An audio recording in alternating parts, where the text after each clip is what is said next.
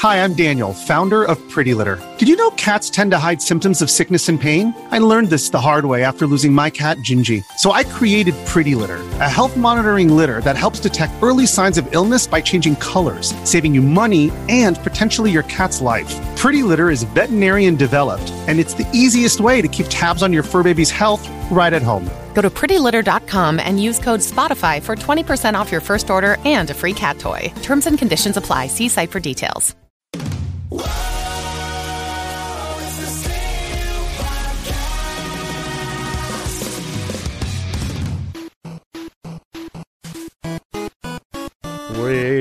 Are back from the the Super Bowl that is Super Bowl weekend for us.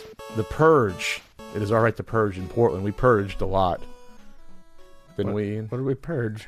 We purged our souls of, of, of, of bad game experiences. We had a lot of fun. Oh, we had a great time. And, Uh, and, and welcome to the CU podcast. well, yes, hello. Hi, we're here. for Tuesday, October twenty third.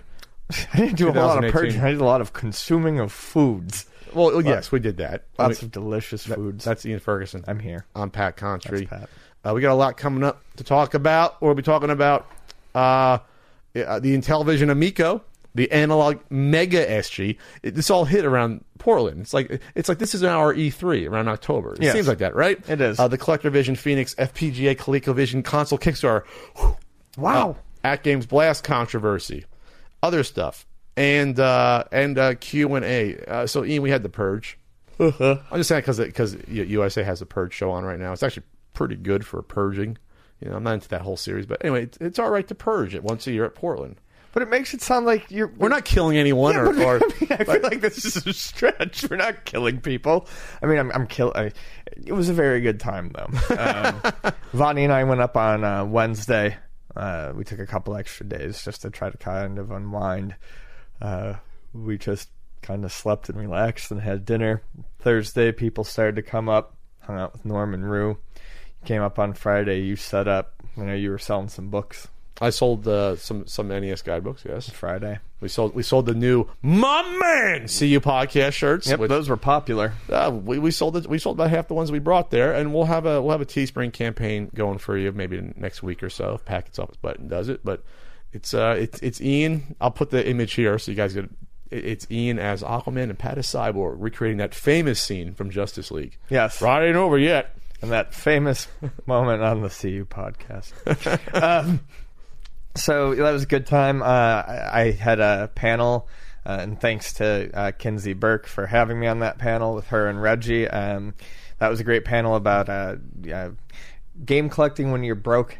AF when you're broke as fuck. That was a, a fun panel, and then you and I had uh, what I would consider a very successful CU podcast panel. Yeah, was about 100, 150 people there. Uh, we filled the room. I mean, whatever full. the whatever the room the you know capacity is, and then you had uh, your panels. You did one for uh, not for resale. the documentary I'm executive producing that we're probably going to change the name at some point um, for that, uh, and that went over well. We showed a few clips uh, from that, and then Sunday was the good old uh, Pat Contri, Pat the NES Punk, Play the Punk Challenge panel, which is now a tradition. It's like my eighth time doing it at PRGE, and that was a, a lot of fun as well. So. uh, in terms of, we always like to. It's like almost like the State of the Union address about when we come back from Portland about what's going on with the scene. What what are we seeing? What's the what's the vibe out there? I know Ian said last year he felt some some change happened when you said that like no one was buying Earthbound Super Nintendo cards. You said I saw a few and no one bought them. Um, this year, the theme to me was you saw things. uh, This is what I saw. I saw from my own eyes uh, and from people telling me, I saw three entire collections being sold.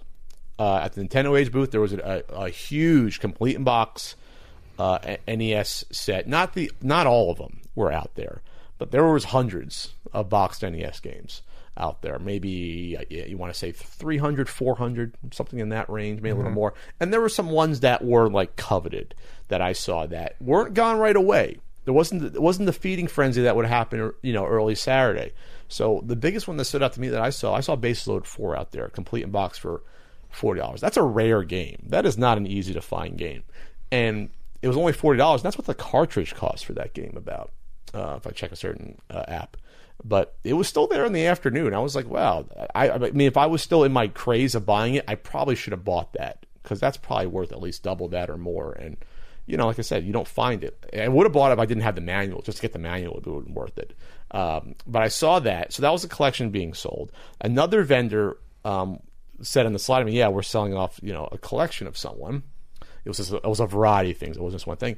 And then our, our pal uh, Charles, who sells there every year, tall, tall glass of water, Mister Handheld. Uh, I bought I bought literally probably sixty handhelds off him the past eight years. He's gotten some stuff off him. Um, he's uh, he's deciding he's gonna you know settle down somewhere, retire, you know, and he needs to downsize the collection and not just downsize. He's getting rid of everything uh, within the next few years. So he's he, he's getting rid of stuff. You know, he's a guy probably about you know about 50 mm-hmm. early fifties, and he's not too old. Um, very very nice guy, and you know he's selling out his stuff, and he has a ton of like stuff that APF MP1000. He has a bunch of handheld stuff, which he's gotten rid of the past few years. I helped him do that. All the Tiger LCDs I bought, and I think I even got a couple things throughout the years from him.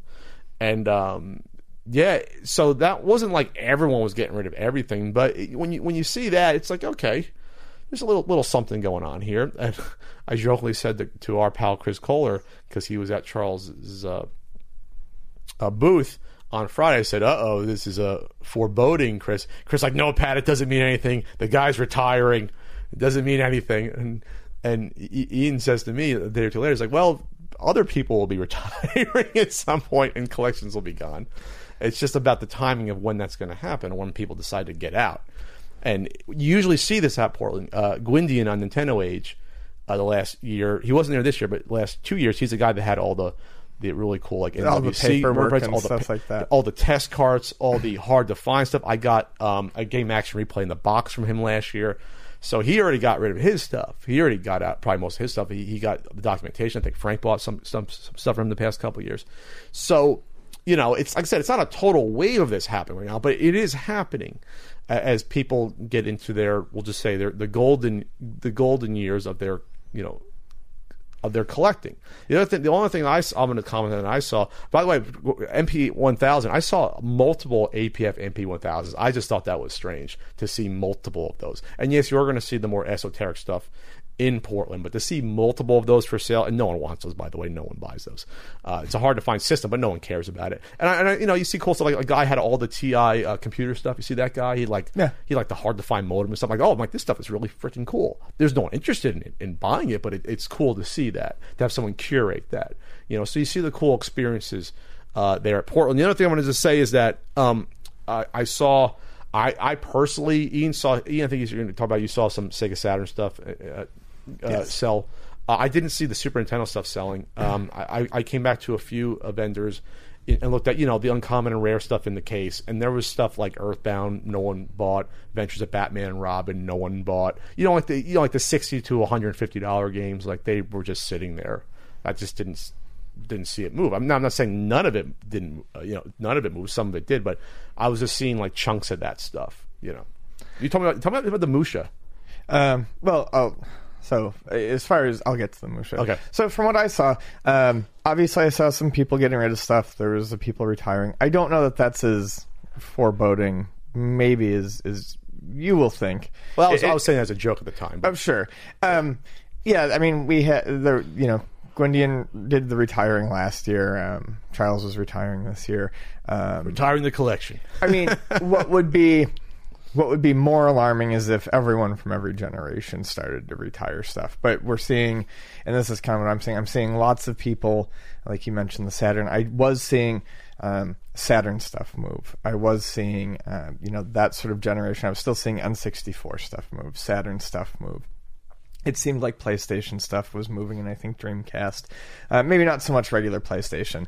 Regular PlayStation seemed to be a thing that people started collecting I don't know, earlier than most systems. Like it didn't wait necessarily for its time, sure. if that makes sense. Yeah. Like people were collecting PlayStation as, you know, far back as when I first started working at Luna. So yeah. when people were getting into Nintendo, people were already so, collecting PlayStation because it has all those great RPGs and stuff. So mm-hmm. PlayStation kind of, for whatever reason, exists, I think, outside of that normal timeline.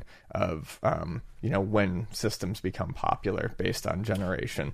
Yeah, but I would say it would probably be mainly the RPGs. But yeah, that's what people Yeah. in the mid two thousands were starting to get and Right. value. Like Final Fantasy VII had a had value For a while, like way before you would expect to be like, wow, like this isn't that old and people want. yeah, it went game. from an eight dollar game to a sixty dollar game for like a year to two years, you know, and then dropped back down. Um, but there were some things that I saw um, sit around, like Pat said. Um, there was a Musha there. I wish you told me about this, by the way. I, I swear it was complete. Uh, maybe it was missing its manual though, because it was uh, in the case for uh, 250, and on a Sunday um, at 250, maybe the price had been dropped at that point in hopes to move it. Mm-hmm.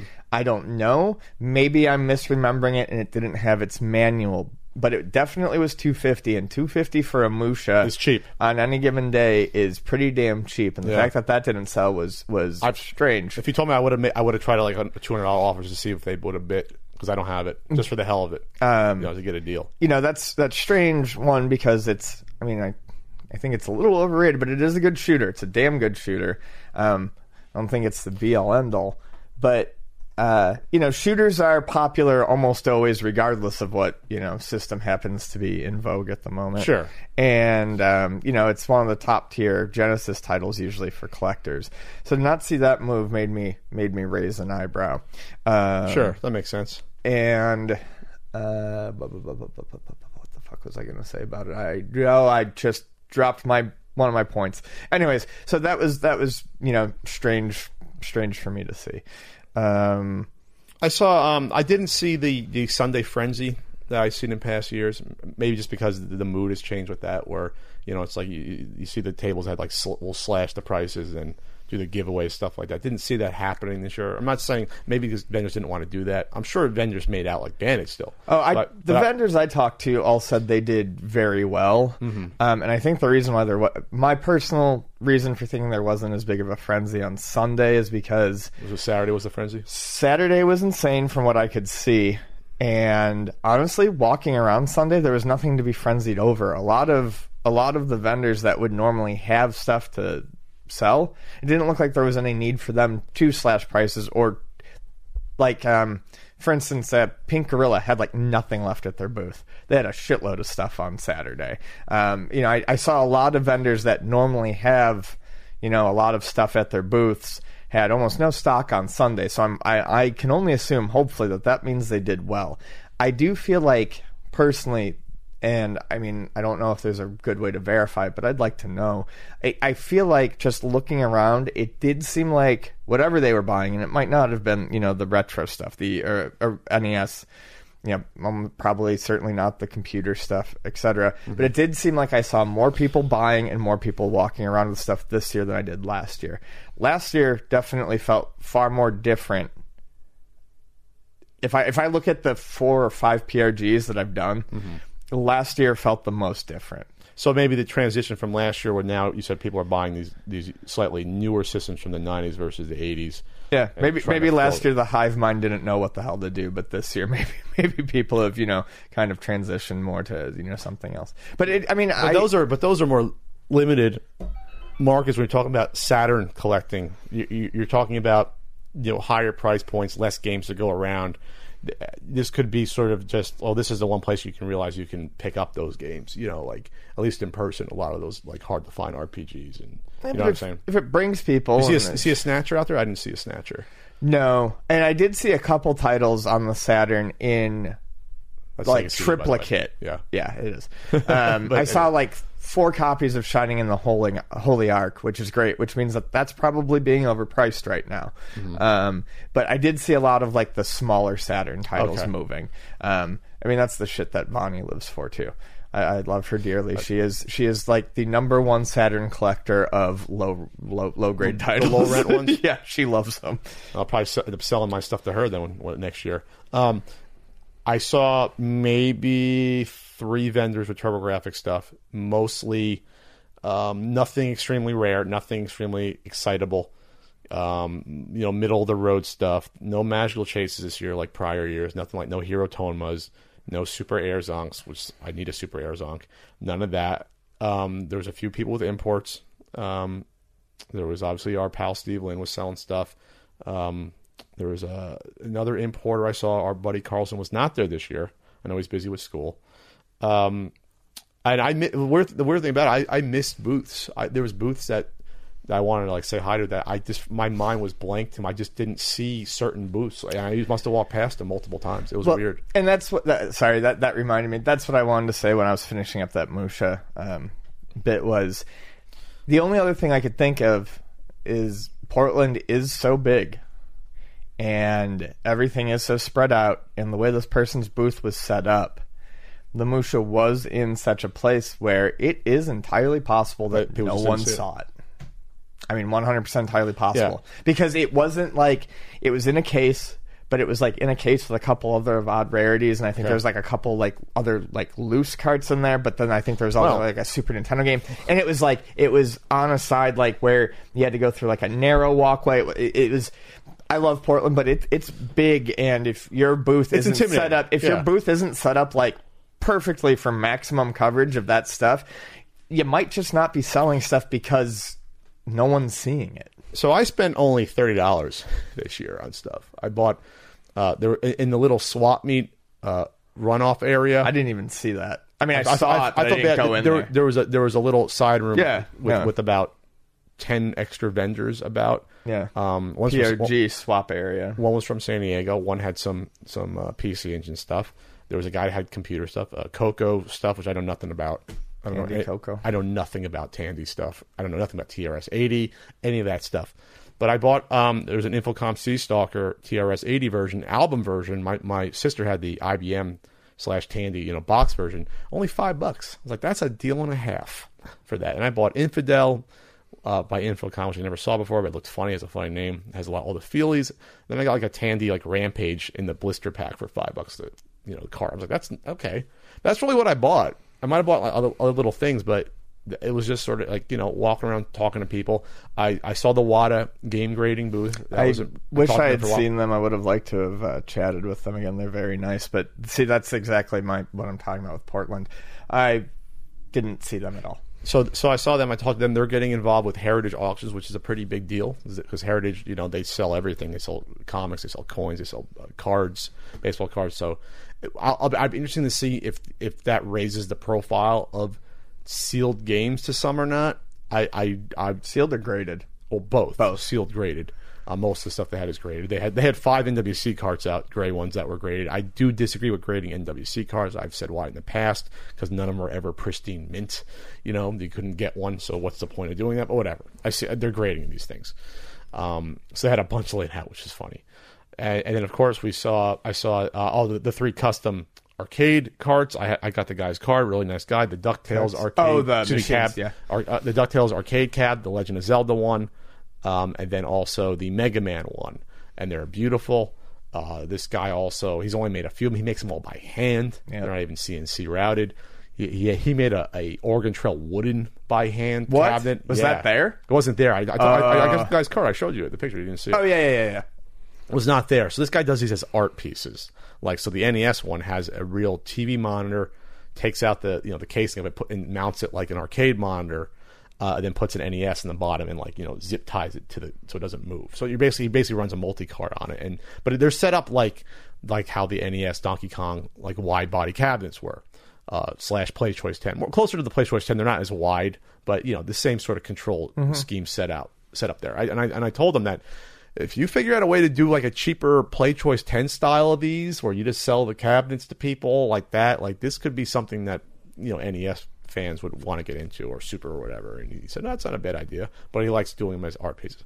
So that was that was the highlight. And besides, also the NES museum was insane from the National uh, Video Game uh, Preserv- uh, I was National Video Game. Game History Foundation. History Foundation, not museum. yes, they did a fantastic job. Uh, Frank Kelsey, uh, Frank's wife Amanda was involved, um, and everyone over there. Uh, uh, Steve had stuff in there. John Hancock's entire uh, boxed collection. Was Video Game there. History Foundation, no no national. Oh, Video Game Video History Game History Foundation. Half awake. Um, uh, yeah, John Hancock's collection was there. Yeah, John Hancock brought all his complete and box NES games. Um, uh, everything they there set up there was, was the, uh, just fantastic. the the the NES launch party T-shirt and and like po- and like little poster, um, everything, just about everything was there. I contributed little things here and there, like the Worlds of Power NES books. I had, um, it was funny. Frank had the entire like Nintendo. Um, like kid party pack. He had like the cups. Oh, yeah, I saw. He had he had the uh the tablecloths. He had like the plates. He didn't have the, the invitations. I had a pack of the invitations. serendipitously. I said I texted him it. I was like, oh my god, bring those. It completes the set. So I brought that, and um.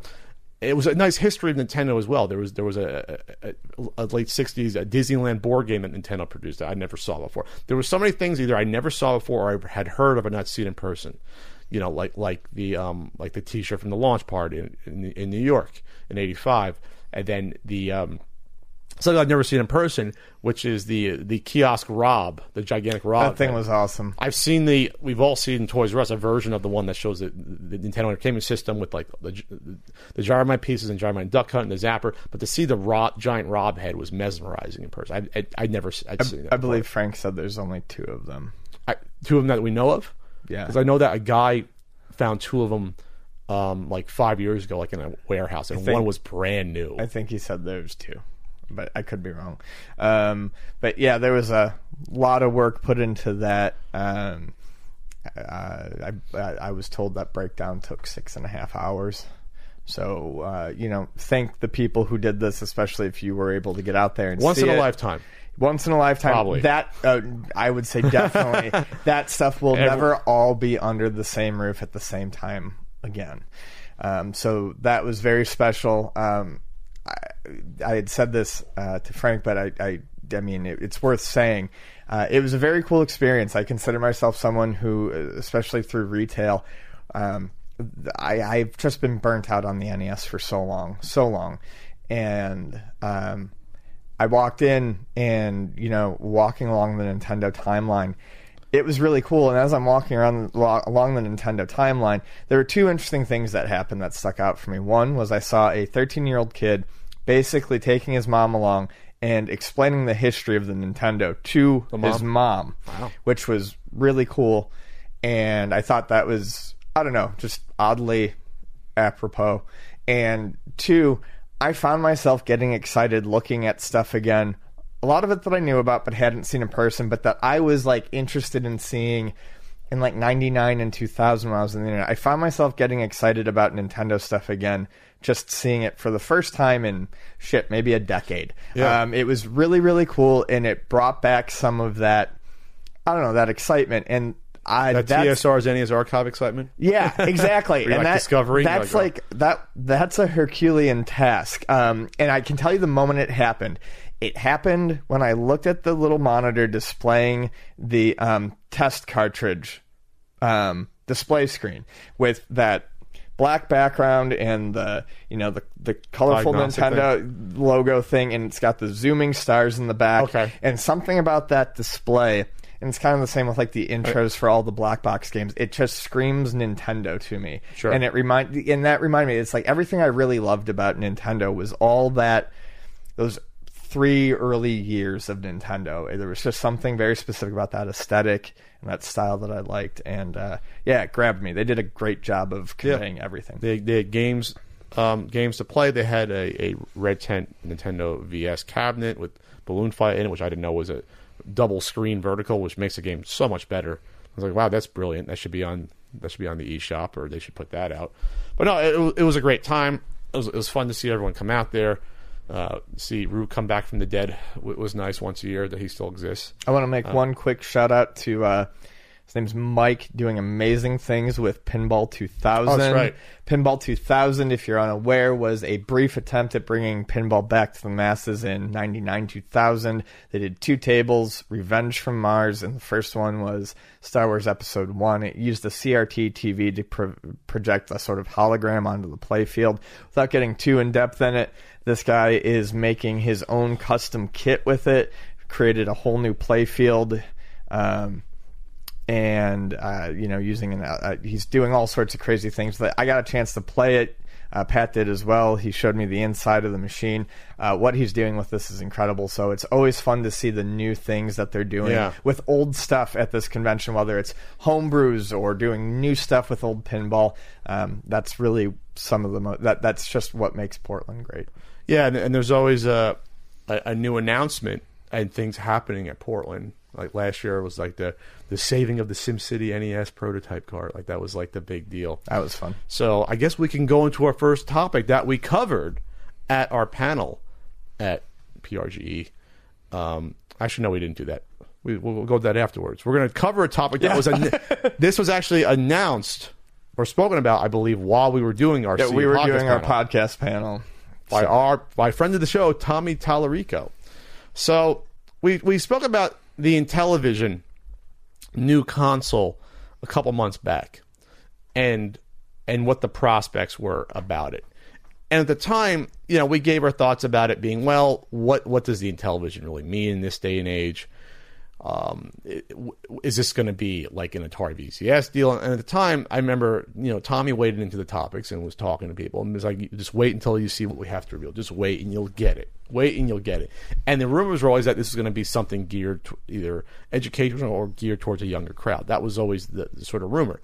So they revealed, Ian, Tommy and friends, the the team at Intellivision, who had a couple books there, revealed the Intellivision Amico.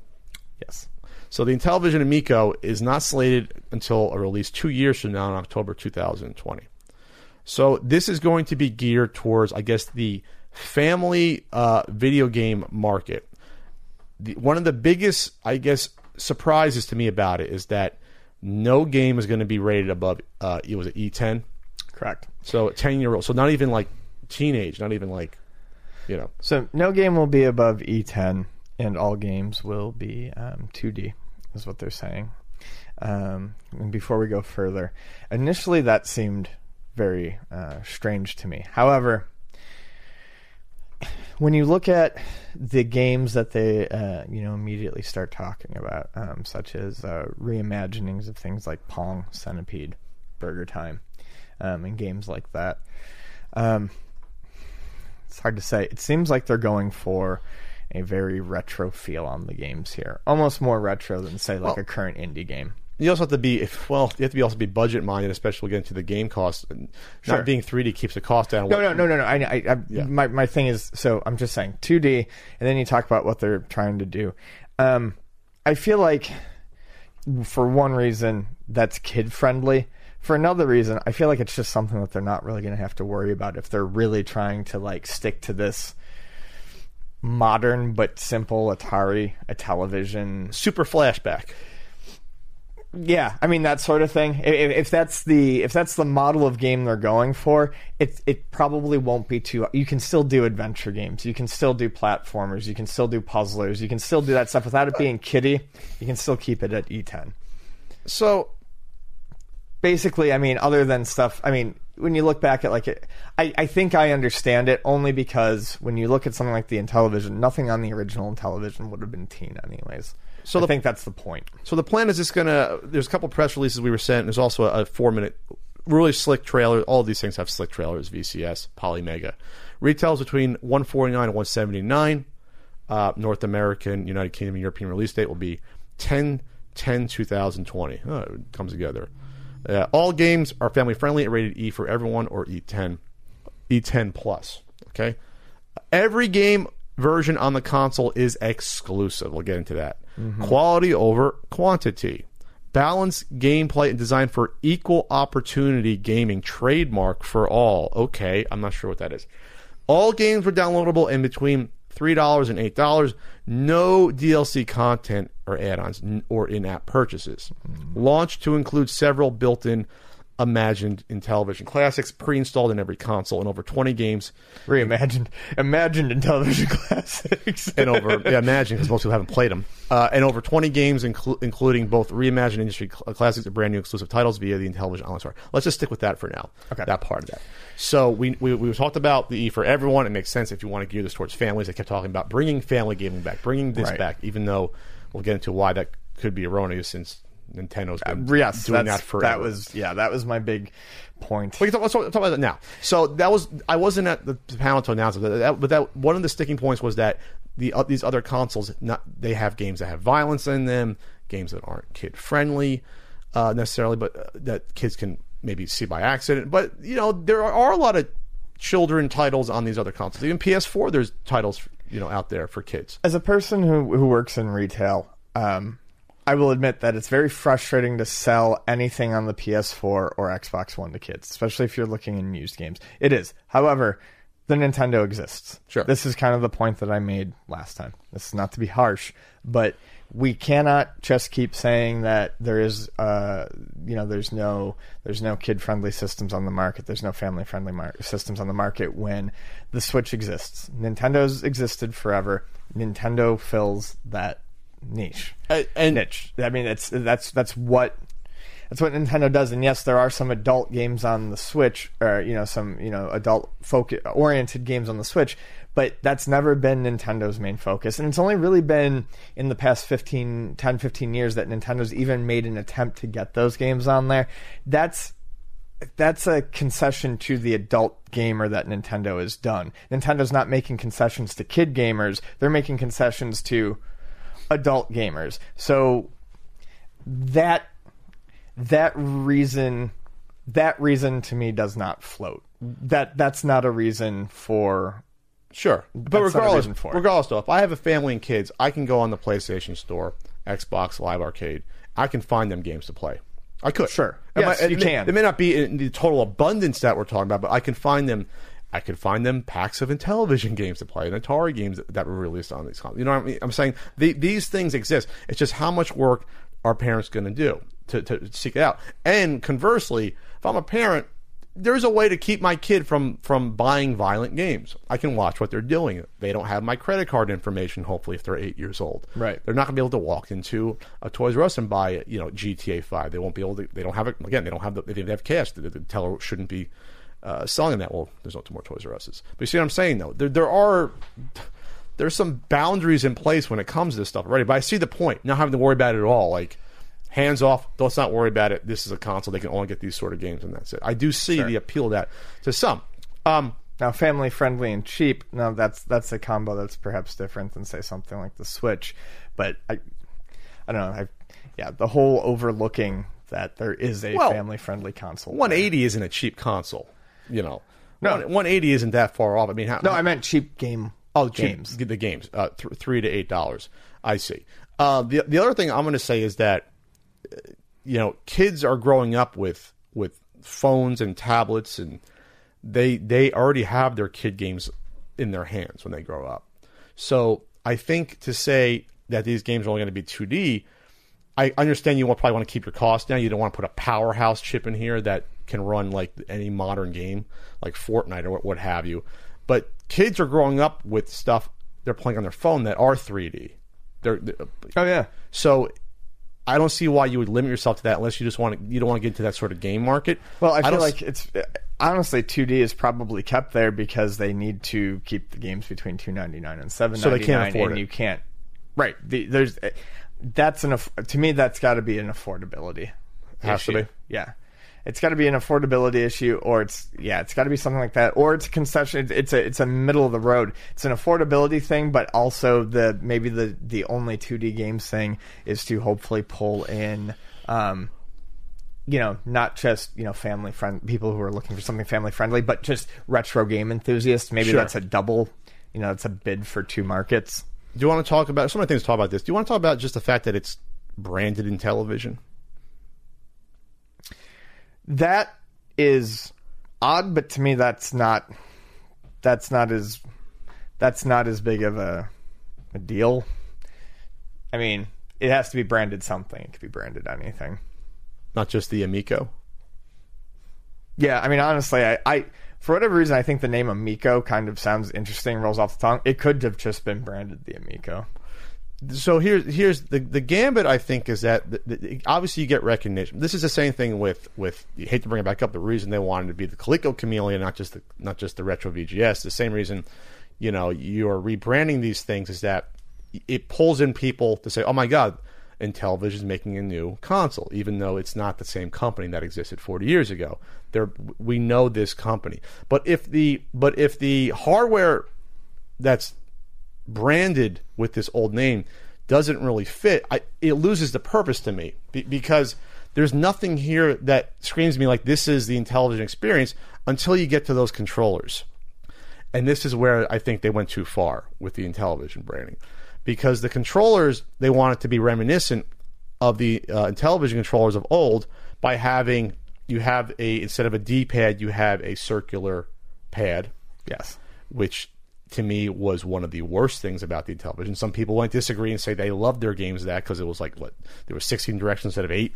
Okay, Sure, but we have to think about the wide user base that people are trying to that they would try to be um, acquiring. Sure. Um, so you know there might be people who nostalgically love that circle controller, but are is everyone going to love it? We there's a there's a need- reason that Yes. evolved past that. Right. Right. Is that, we can all agree upon that's, that. That's what I'm getting at. So,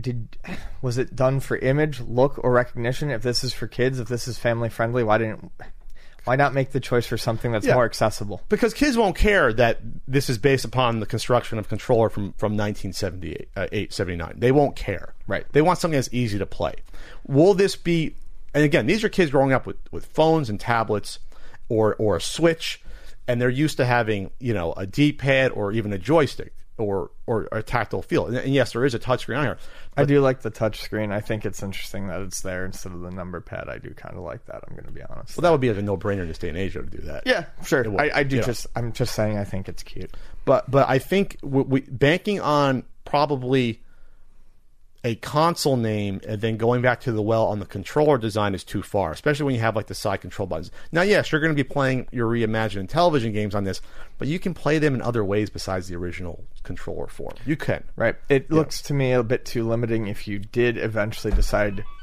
you wanted to branch out and do something slightly different. You're limited That's- to that. Yeah, that's that's not a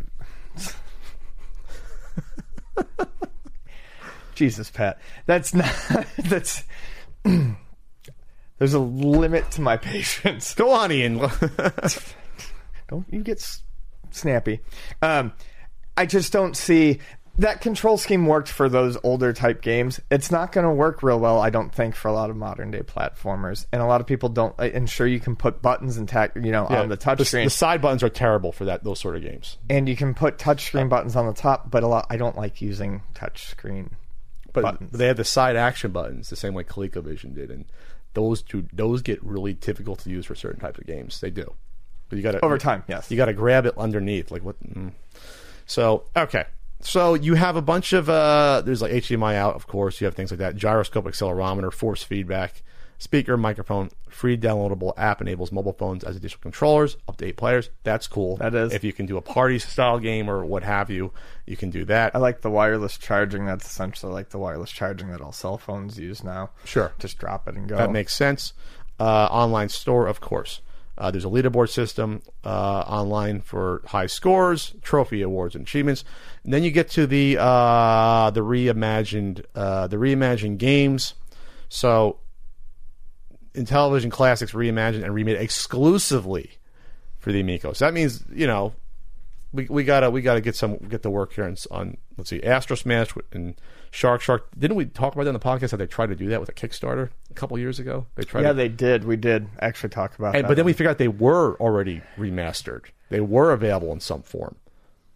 Uh, that was so long ago, but yes, we did talk yes, about that. they were they that. were yes, available yes. somewhere. But I just think it's funny. Baseball, Night Stalker, skiing, Math Fun, Snafu, Utopia, Frog Bog, and more. And B seventeen Bomber, which people only know because of the of the voiceover.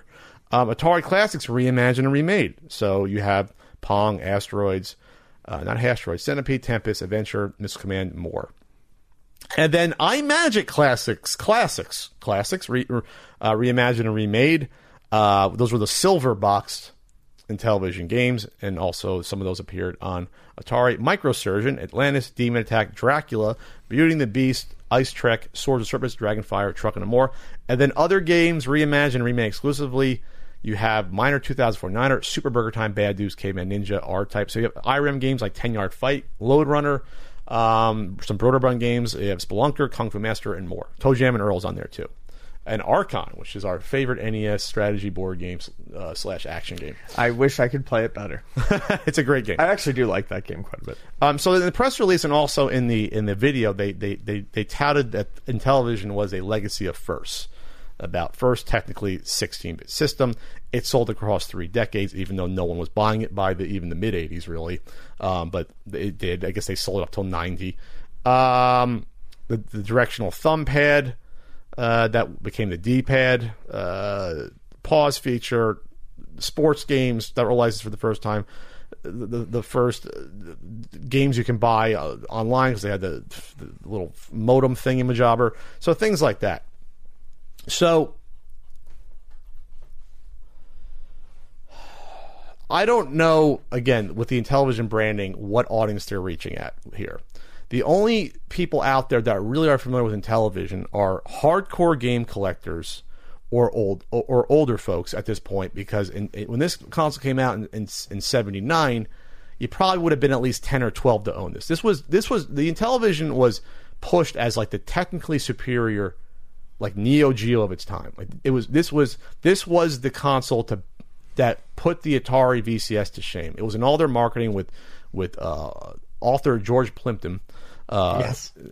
to say like, look at the Atari games. They're simple, and and they look like trash. And here's our baseball game with actually has nine players on the field. And you're like, oh, okay, that's cool. The games are more complicated because they had more buttons, so you can do more. You can do stuff like um, the the what was it the, the Quest for the Rings, the Lord of the Rings sort of uh, knockoff game they had. You can do stuff like that that you could never dream of doing on the Atari. You couldn't. Utopia. Uh, yeah. Um, uh, there was a lot of games like that that were okay. They're a little more advanced, but Atari was always known as the games that were you know had the arcade experience. They were simple. They were easy to get into and fun.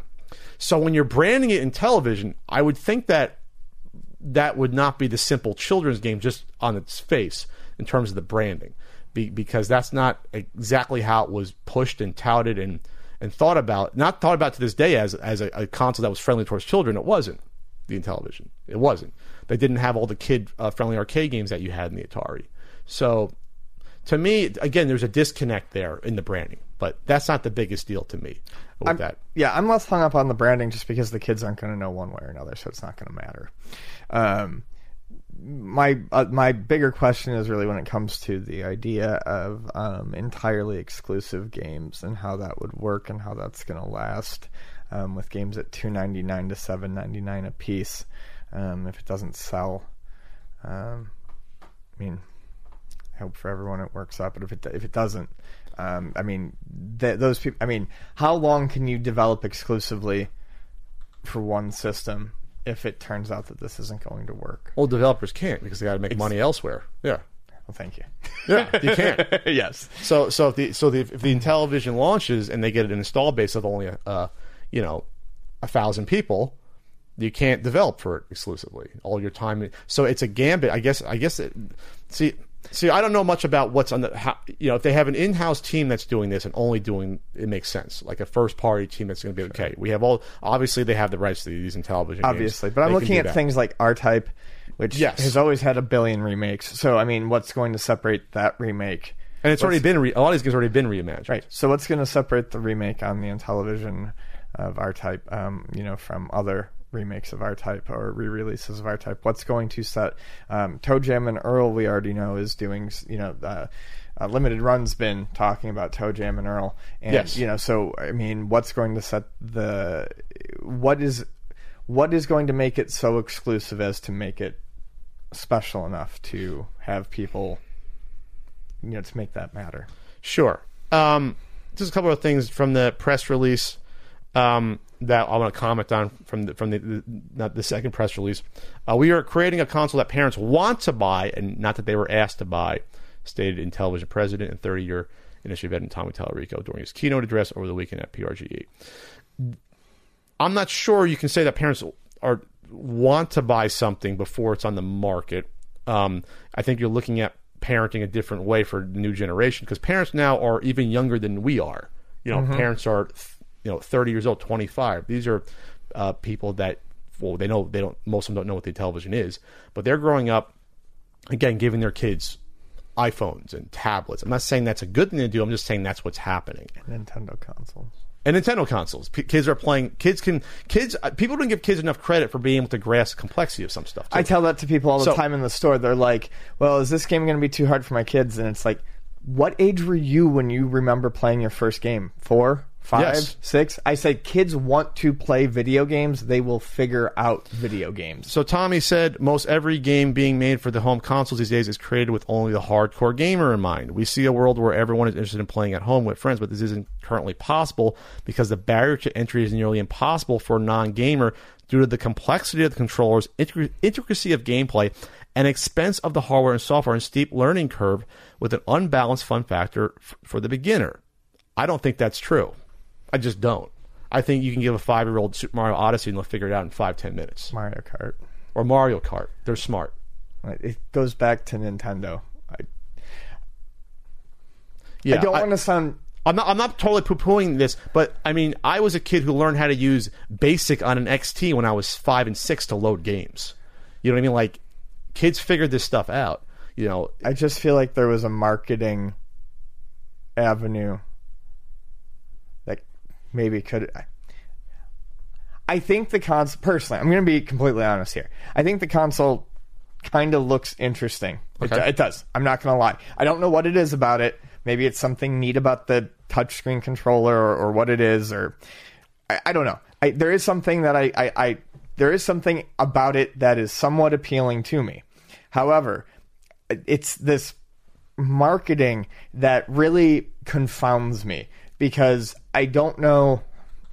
I'm not sure how we could get into an entire marketing campaign like this without anyone thinking, wait, no, this is done. This has been done. Yes. This is done because almost every answer here is answered by another company that's already out there doing this for a hundred dollars more. this is the only thing from the press release that really bothered me. This part. Uh, game industry analyst and Wedbush Securities managing director of equity research, Michael Pachter commented. Oh no. I think it's about time somebody focused on families and kid friendly games. And this is the same guy that Yeah. hated on Nintendo for years and said that the. Uh, the, well, for he was right to saying the Wii U was bad, but he said the Switch was going to just be uh, dead in the water, and he said that Nintendo should go after the hardcore audience, you know, to, in order to be successful. This is a guy that said that, and now he's saying that no one's been focused on families when Nintendo was forever and ever and ever.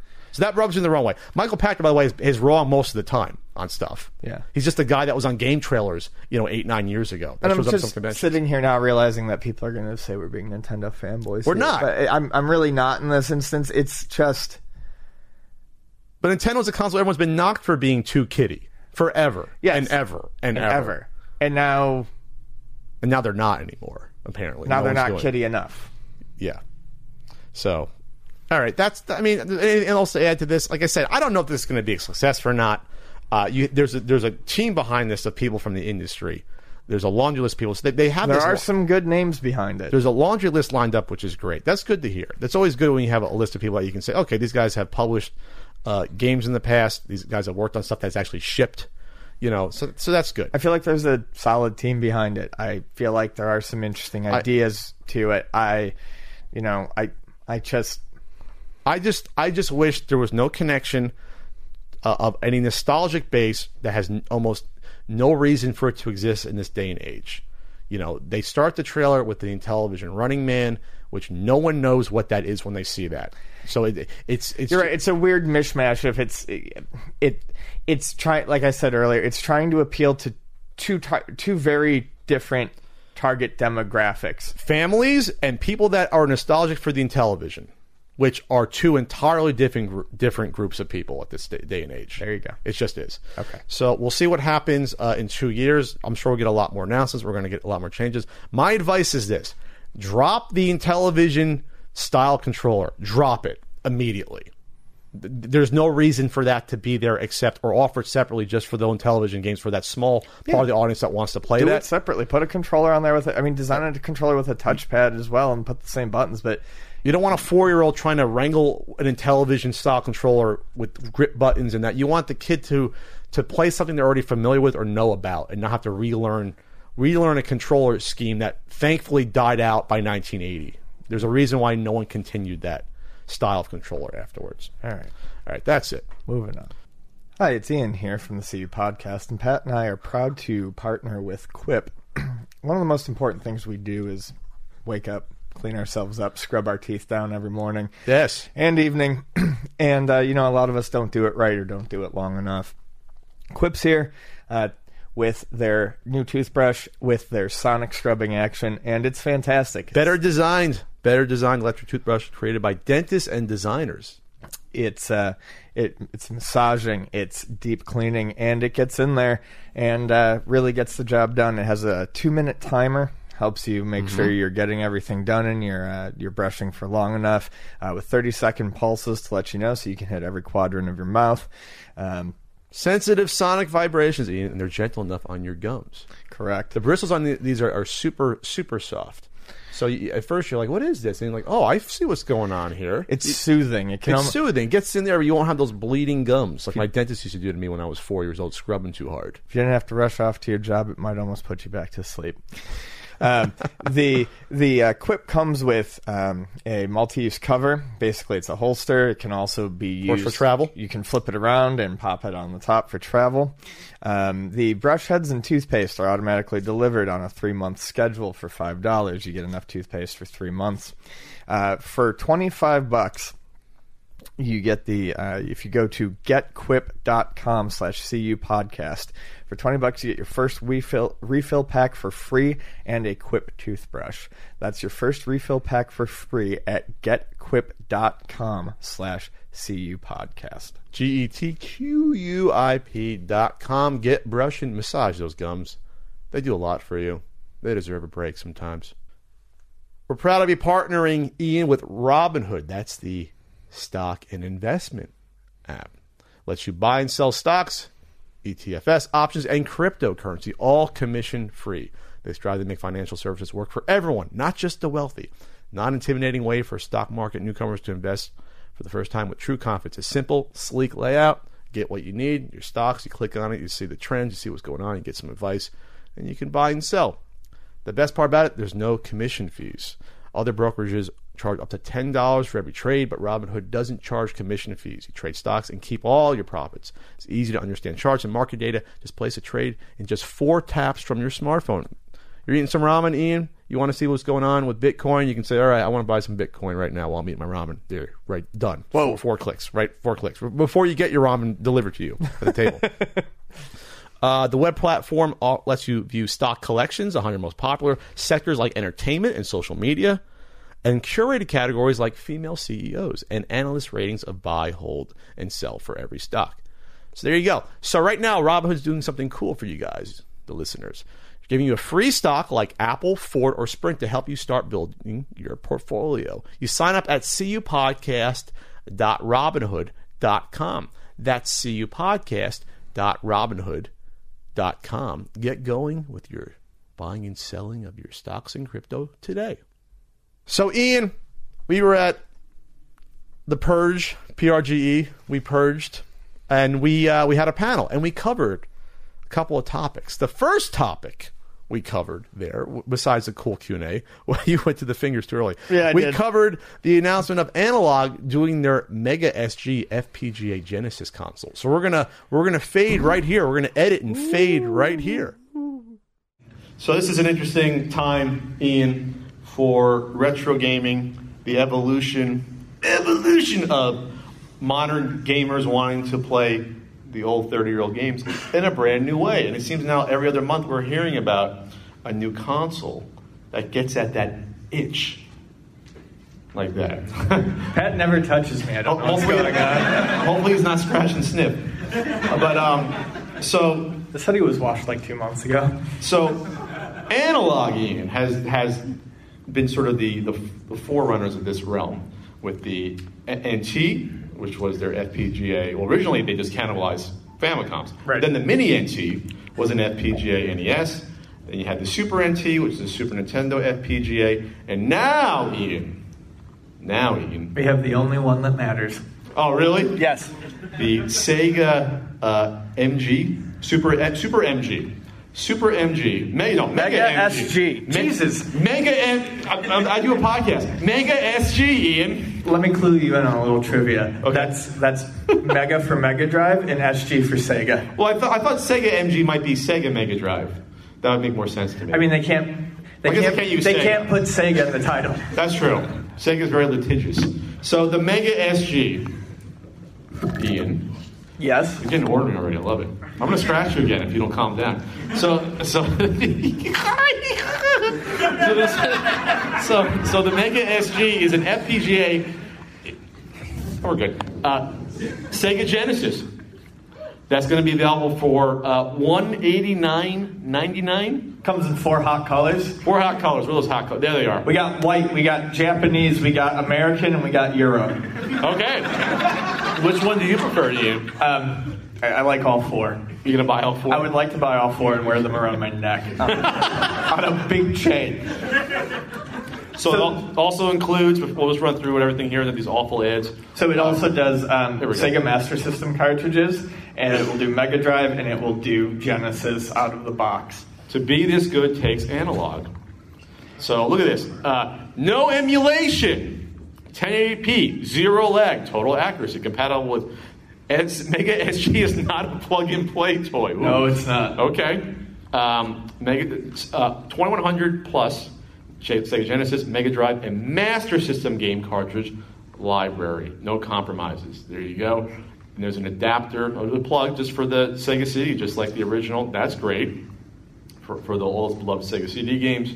Uh, their uh, 8BitDo's also helping out with this, like they did with the uh, Super NT with their six-button pad here, and they do quality products. I have uh, the SN Pro 30, which is a great Super Nintendo one, and it has all the extra buttons, so you can use it with the Switch. Has the home buttons, has the extra two triggers on the back, so it's, it's your all-in-one sort of uh, functionality. Your one-stop shop. One-stop shop for modern and retro stuff on the Switch. Um, high fidelity sound, reference quality control. I'm not sure what that means, but being that it's FPGA, this is the most accurate you would get besides owning an original Sega Genesis. Unparalleled compatibility. So they're also doing these interesting little uh, plastic card adapter shells to fit in the system, and it's going to come with one for the Sega Master System when you order this. Right. So that's great. So really, you're getting two systems right out of the box, right there for 190. Uh, then they're also planning for, for the Game Gear because that's the same, basically the same guts as the Master System. Um, the cards, the SG 1000, and then the 3000, which I think is interesting. I, I actually think that's that's kind of one So of the neatest things because we're just going to cover everything, and maybe 32X we'll get into, but we're just going to cover all the Sega systems up up to you know the Genesis. So that's cool. the SG 1000 is pretty interesting because those aren't exactly cheap No. to find, and when you do, I mean, you're going to pay a lot of shipping. So that's interesting. That should open up a whole library for a lot of people who maybe have never experienced it. Um, Game Gear is nice because I know that there's there are people who love it, but there's good games on it, and it's not. Sorry if I'm going to insult anyone. It's it's an awful handheld. Um, and I love handhelds. I mean, that's my bread and butter, and I like some shitty handhelds, but I can't do the Game Gear. So, Okay, so that's great. so this is potentially up to one, two, three, six, six systems, five or six systems if you if you think well the 3000, 1000, if you want to say they're different, not really. But um, Game Gear, Master System, My Card, which is what Master System. So it's interesting. So those are going to come out next year, sold separately. Those other ones. Can you do me a favor? Can you scroll back up a little bit? Scroll, scroll, scroll. Where do you want to go? Keep going. Keep going. Keep going. Who, designed that? who made that? What you don't like the black lettering on? GeoCities bullshit. That is awful. That, that is miserable. They're not a scumbag seller of the week, though. No, they're not, but that We is like- we like scumbag analog. seller of the week Ian, quality I, web Ian, I, design. I want a review copy of this for free. I do Don't- too. Don't ruin our relationship. I, analog. maybe they'll like my sassy attitude. That is awful. This is probably worse though. White. That's not good that's, either. That's probably worse to me. they make great products, but I, I that's, Oh, yeah. that's bad design. So here's so here's the 8-bit M30. So they have the SN30, which is the same version uh, for Super Nintendo. They look great. They the look contours on that are fantastic. sexy, right? Sleek. It would make a good bar soap. Keep it PG-13. PG-13. It, So here's your tech specs here. Scanline options, scaler options. You can stretch it out. There you go. SD card SD card firmware updating. So I wonder if that means someone will unlock that for ROMs. We don't know. We don't know, but probably, They'll unlock the heck out of it. probably. Hopefully for Sega CD, and I'm hoping eventually we'll get 32X support. Yeah, I don't see why they wouldn't be able to do that. They'll set the firmware update uh, from the magic of good old Kevtris, who also worked on the the NT and the Super NT. So the mini NT and, the, and so how do you order this? How do I order this uh, store? All right, no internet. Okay, we can't order it. Okay. Way to go. Oh, I ruined it. I ruined the panel. Is there a Wi-Fi here? Everyone go home. Oh, there's an open one. Steal my bank, bank information. Okay. Well, here's an article about it. So, Ian, are you in the market for this at $190? I thought you said the shipping was a little pricey. I believe the shipping is 40, which that's kind of. I mean, I'm not going to buy Wi-Fi, so we're not That's doing that's silly. Forty dollars shipping. Um, I think that was just done so they could release it and say that it was under two hundred dollars. But I think that puts it at about two ten. That's really about two ten because there's no way it's costing forty dollars to ship that. that. You don't think so? they're- So, or what are you, are you calling an Analogue for their shipping practices? I mean, I'm doing it because you agreed with me last night that that was bogus. But you're you're letting me. I don't recall that conversation, Ian. this is Pat throwing you under the bus right now. Pat, I'm proud. Pat is throwing me under the bus. Um, yes, I'm calling them out. Oh yeah. Well, okay. Hello, let's be honest. Analogue. Your shipping is bad. Your website's not great. For Your small- products are fantastic. Yes. For a box that size, this should not be bigger, that much bigger than the Super NT. It should not cost priority shipping more than, I'll be generous, fifteen to twenty dollars to ship this. It should not cost. But it's so cute. It's adorable. I can't stay mad at it for long. Can't steal a meta Analogue, baby. So, please, please, TurboGrafx in, this, in the future. That would be great. So there was some shots fired on the official Analogue account at a certain other console right now that is struggling that we spoke about. They said this is no, and I'm, I'm almost directly quoting, no hybrid emulation bullshit. That was the official Analogue Twitter account. I don't know who they could be talking about, Ian. I have no idea who that is. no clue. So this is going to come out. It's going to do well. I'm not sure it'll do as well as the Super, but it'll still do well enough. And then now you'll have a new. that highly overrated system. Ooh. Now it's highly overrated, not just overrated the Super Nintendo. So I think year after year, you might have a new one until we run out of these. You know, the magic of Kevtris will keep, keep writing those FPGAs. I'm highly, I'm, I'm really hoping for a PC engine. I, I, I think that's the final frontier, right? Or a Neo Geo one. That could be interesting. I hear a whoa. Like, whoa, wait, wait a second. And I have it cost a thousand dollars? That'd be great. So yeah, I think we're getting there. So now we're in. I think we're peaking when it comes to the options to play these old systems with backwards compatibility because now you have all the flash cards for all these systems. You have these FPGA systems coming out. We have three of the major, major uh, retro systems available. You can mod your old ones uh, to play. You can get your little uh, little boxes you set up to your what are those the four hundred dollar thing that you like? Oh, the Framemeister. the Framemeisters out there, and now you have companies like um, like you have the GameCube one from Eon Gaming to make an adapter for HDMI, pound cables just uh, as unlimited run the past three days. Their PS1 slash PS2 HDMI cable, and it's just a was it I think it's like thirty bucks, forty bucks, and that's all you need, and it gets the job done, and it converts the signal to HD. So we have now several ways to do this. So I think though, for people that want this FPGA though, this is going to be sort of the, the obviously it's going to be the gold standard because this is better than software emulation. So Retro Freak, Retron 5, Polymega, this is a better solution for most people that want that accurate quality. And this is all new hardware. This should last longer than a you know crusty Sega Genesis from 30 years ago. So you know, if we get a whole line of these, that could be the, the solution in the long run. For the, I'm talking about next like 30, 40 years. Like this is going to be how people play these systems if they want to use the original soft, you know, physical cartridges. Right. So, anything else to add, Ian, besides uh, changing your short set because you're so in love with this? Uh, no, no. We're gonna fade back, and some great salient points made by Ian as as as usual. Pat was right on the money. Yep, yep. I, I was surprised by uh, you know someone threw a can of soda at us. They disagree with the point that I made, but we, we got through that. I lit it on fire and chucked it right back. So next up, we're going to talk about the Collector Vision Phoenix FPGA ColecoVision console Kickstarter. Or we did talk about it already at PRGE. That's right. We're going to go back in time once more. Go back in time. So, Ian, there's another FPGA console here. Now it's on Kickstarter. It's the Collector Vision Phoenix, an FPGA ColecoVision console. This this was, this was like literally the day or two after the last podcast that this came out. So it's an FPGA ColecoVision. Uh, it exists. The prototype's out here. I first saw the prototype uh, at Games for 81's convention, who's a part of Collector Vision, at Game On Expo. So this is a real thing. They have a prototype, hence why it can be on Kickstarter, so that's good. So there's 218 backers two and a half weeks ago, 50, almost $57,000 uh, for this project here as my wheel mouse. So there it is. There's the prototype. There, functional prototype in a 3D printed case. Final will have an injector. I didn't realize it was going to be so small. That's crazy. FPGAs are cute and small. Well, I- yeah, they- they are. So, it, so you can use, uh, you know, you can use your regular ColecoVision controller. I think you can use a Sega Genesis with the same port. I think.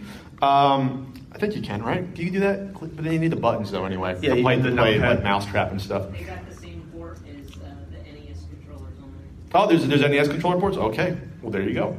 So see, look at the size. It's like it's like a quarter of the size. That's adorable. And ColecoVision is my favorite pre-NES console. I love the ColecoVision. ColecoVision's adorable.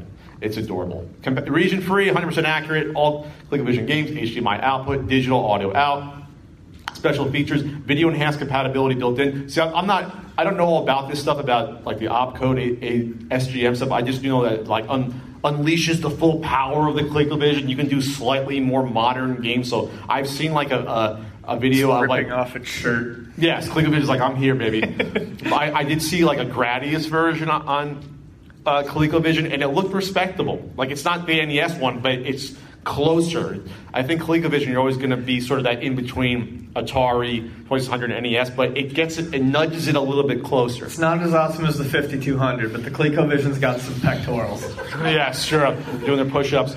So uh, you have SD card firmware update, SD card slot, which means you probably can load ROMs in this, in this sucker eventually. Original Super Nintendo port. There you go. Oh, there's built-in games. That I did not Oh, know. so you get the. Collector Vision Phoenix video game system. You get the City Hunter and the Caverns of Death. Exclusive packing game cards with a $50 value and 10 homebrew games at $150 value. I don't know much about uh, the ColecoVision homebrew scene. I'm, I'm assuming these are fun games. Uh, Chess uh, Challenge, sure. Princess Quest looks like a Zelda 2 sort of side scroller here. Zombie Near and a few others. Tank Mission, not combat. combat. Honestly, I, with the ColecoVision, I like the games that have come out or that that were released for it. Uh, but the homebrew scene is something that I haven't touched with ColecoVision, and it's what interests me, I think, the most about it right now. So this is going to cost you $199 plus shipping, just for the uh, Phoenix, and then 209 if you get a controller with, with a Super Nintendo controller, and then it goes up from there, adding in a complete box, Caverns of Death, a limited, limited edition uh, color edition for Adam, so that'll probably be a white one, I guess. calling. So here's the thing, Ian. This is a cool concept. Obviously, it exists. This isn't like the Chameleon. This is a real product. Someone Yeah. developed the FPGA. Uh, the assholes who currently own the Coleco license are involved with this, so that's a positive to me. Right. Right. So they're they're they're pieces of trash. So the issue though is the fact that the the end goal though is very high. It's two hundred thirty thousand dollars. Sure. And at two hundred dollars a system, it's unsure if this is going to hit the goal. If you've gun to my head, I say this would not hit the goal. So It's it's looking tough. A lot of uh, a lot of Kickstarters can rally at the end. I've seen plenty of them do it, um, but I would imagine that there's probably a contingency plan here. I would hope. yes, I, I have heard. I know a source close to this that says that Really? there is a contingency plan. So hmm. this will come out in one form or another. It should come out. There should be a solution to this. I think though what we're getting at though is the viability of these sort of upgraded modern ways to play old games that it really in a, in a sharp way shows you the limited reach of some of these consoles 35 years later. Right. So ColecoVision sold a, a decent amount back then uh, of systems. Not as much as the Atari 2600, obviously, but it wasn't like even like the Vectrex, which you know barely got off the ground, was gone in like two years. Click, uh, you know, ColecoVision did okay for itself, but 35 years later, who out here is still playing these games, and who here wants to invest 200 plus to play it on a modern TV? Those are entirely different questions. Right. And this really gets to the heart of that. What are what's the size of these audiences for these more niche systems? This isn't the Genesis, this isn't the NES, this isn't the Super Nintendo. This is the ColecoVision. I mean, there's people most people in this room were not alive when this was released. You know, you have to be at least 35 years old to have been around. So, Yeah, I love the ColecoVision system. So do I. I love I'm glad that this is happening. Um, but yeah, it's, it's an interesting juxtaposition to see this happening at the same time that, say, the um, the Mega SG is happening. Um, And it could be the fact that there's too many of these being released at one time with the you know Poly Mega, the uh, Mega SG, I got it right, and the the Phoenix. It's maybe it's too much hitting within like a month, month and a half, where people are like, oh my god, oh my god, if they were spaced out more. Uh, but again, What I do think is cool, though, is when you look back at, say, the popularity of the Atari 2600 um, and, and stuff like that. I think it's neat that the ColecoVision has a passionate enough fan base that, as far as I know, this is the first truly dedicated FPGA system for a specific pre NES. pre-NES Oh, sure. I think so. I mean, there's plenty of. I think Kevtris has developed cores. Yeah, oh, there's cores for all those, But but, not you know, the system. You know, nothing has come out, you know, specifically like this. And this isn't Kevtris, by the way. I think this is. I think it's Brian on here. I think that's Yes. the guy's doing it. Okay. So, anyways, yeah, I, I, I like that. I think it's it's cool that there's a passionate enough fan base for the system, though, that they're doing it. But but uh, 218 for this Kickstarter hit, hit its goal. Pat math, you need Pat math is not very good math. what 1,200 people to, to back this at $200 each, right? Is that about right? What's the calculator on? But let's just say 1,200 people, and so that's six times the amount of people that are currently backing it. So that's tough. I think you need some heavy promotion for people to be aware of this. But I don't know how you find those people that would. Maybe, maybe, the people that bought the ColecoVision, you know, all-in-ones that came out like you know what eight nine years ago. Maybe some people like that would still be interested, but that's but they bought that all-in-one. They might be satisfied by it. You know what I mean? So, what audience is there for this besides this 218 people? We'll see. Like I said, this should exist in a form that we could buy, but it, again, it comes down to the size of the market. Like, what if I did a Fairchild Channel F FPGA? It'd be awesome. Ian might buy it, but you might have 20 people end up backing. So it's just what are the size of these I think you're comparing apples and bowling balls, huh? Oh, I'm just telling you though, that it's just the scale degree though. So this is not Fairchild, it's one up from that, but that's not enough for a Kickstarter though. That's what I'm saying. I'll scratch you again. And scene. And we're back in the saddle again. We are back in time. Great points made about the uh, the uh, Kickstarter. There's a couple more weeks left. Check it out. Pat, And, you uh, looked especially handsome there. uh, I did I? Yeah, it was good. Okay. All right. So, We are proud to be partnering with our pals at Dollar Shave Club. From showering to brushing your teeth, and yes, shaving, of course, we all have our everyday grooming routines. When I get up, Ian, I'll shave. I'll brush my teeth even before I eat. Sometimes it's a little bit funky in there. What do you do when you when you wake up? I do not shave. However, I do shower, and I can make use of Dollar Shave Club's excellent shower products.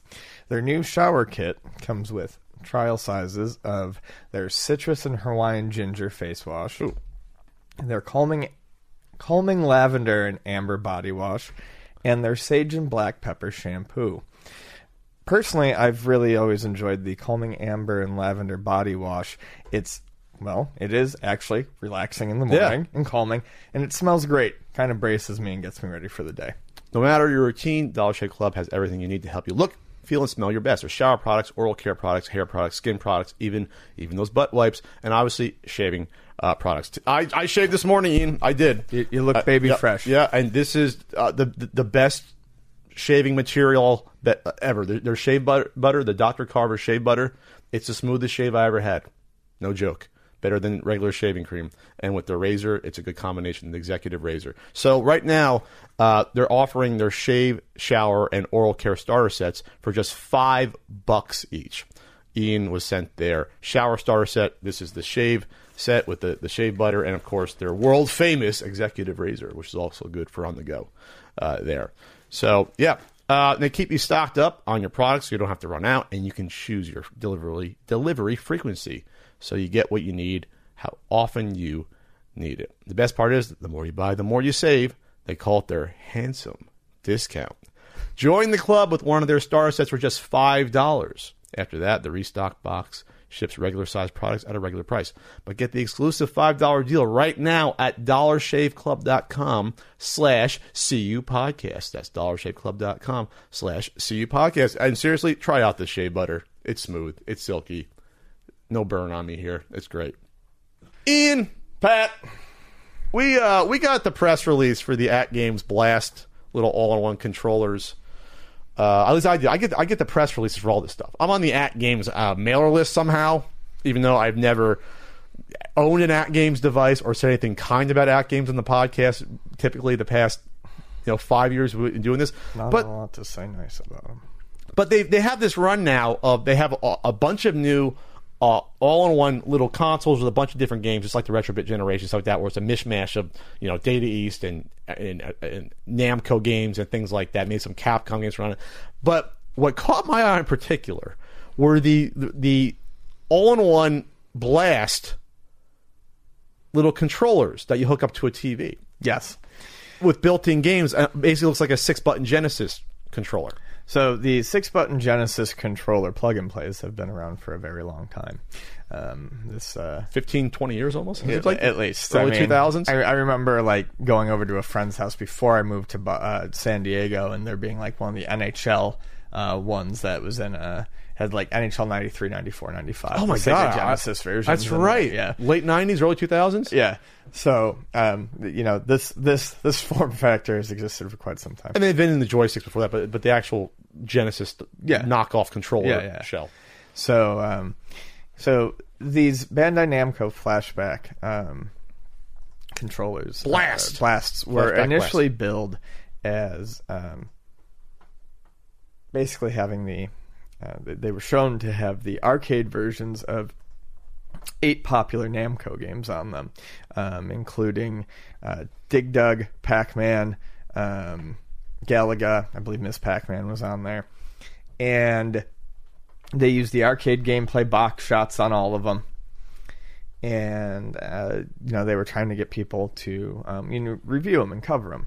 So um, At Games had sent one out to someone to review, and actually it's uh, um, my friend and yours, uh, the immortal John Hancock, uh, who's a fantastically friendly guy, and um, he had uh, reviewed one and gave it a generally decent review, and that one did have the actual arcade ROMs on it.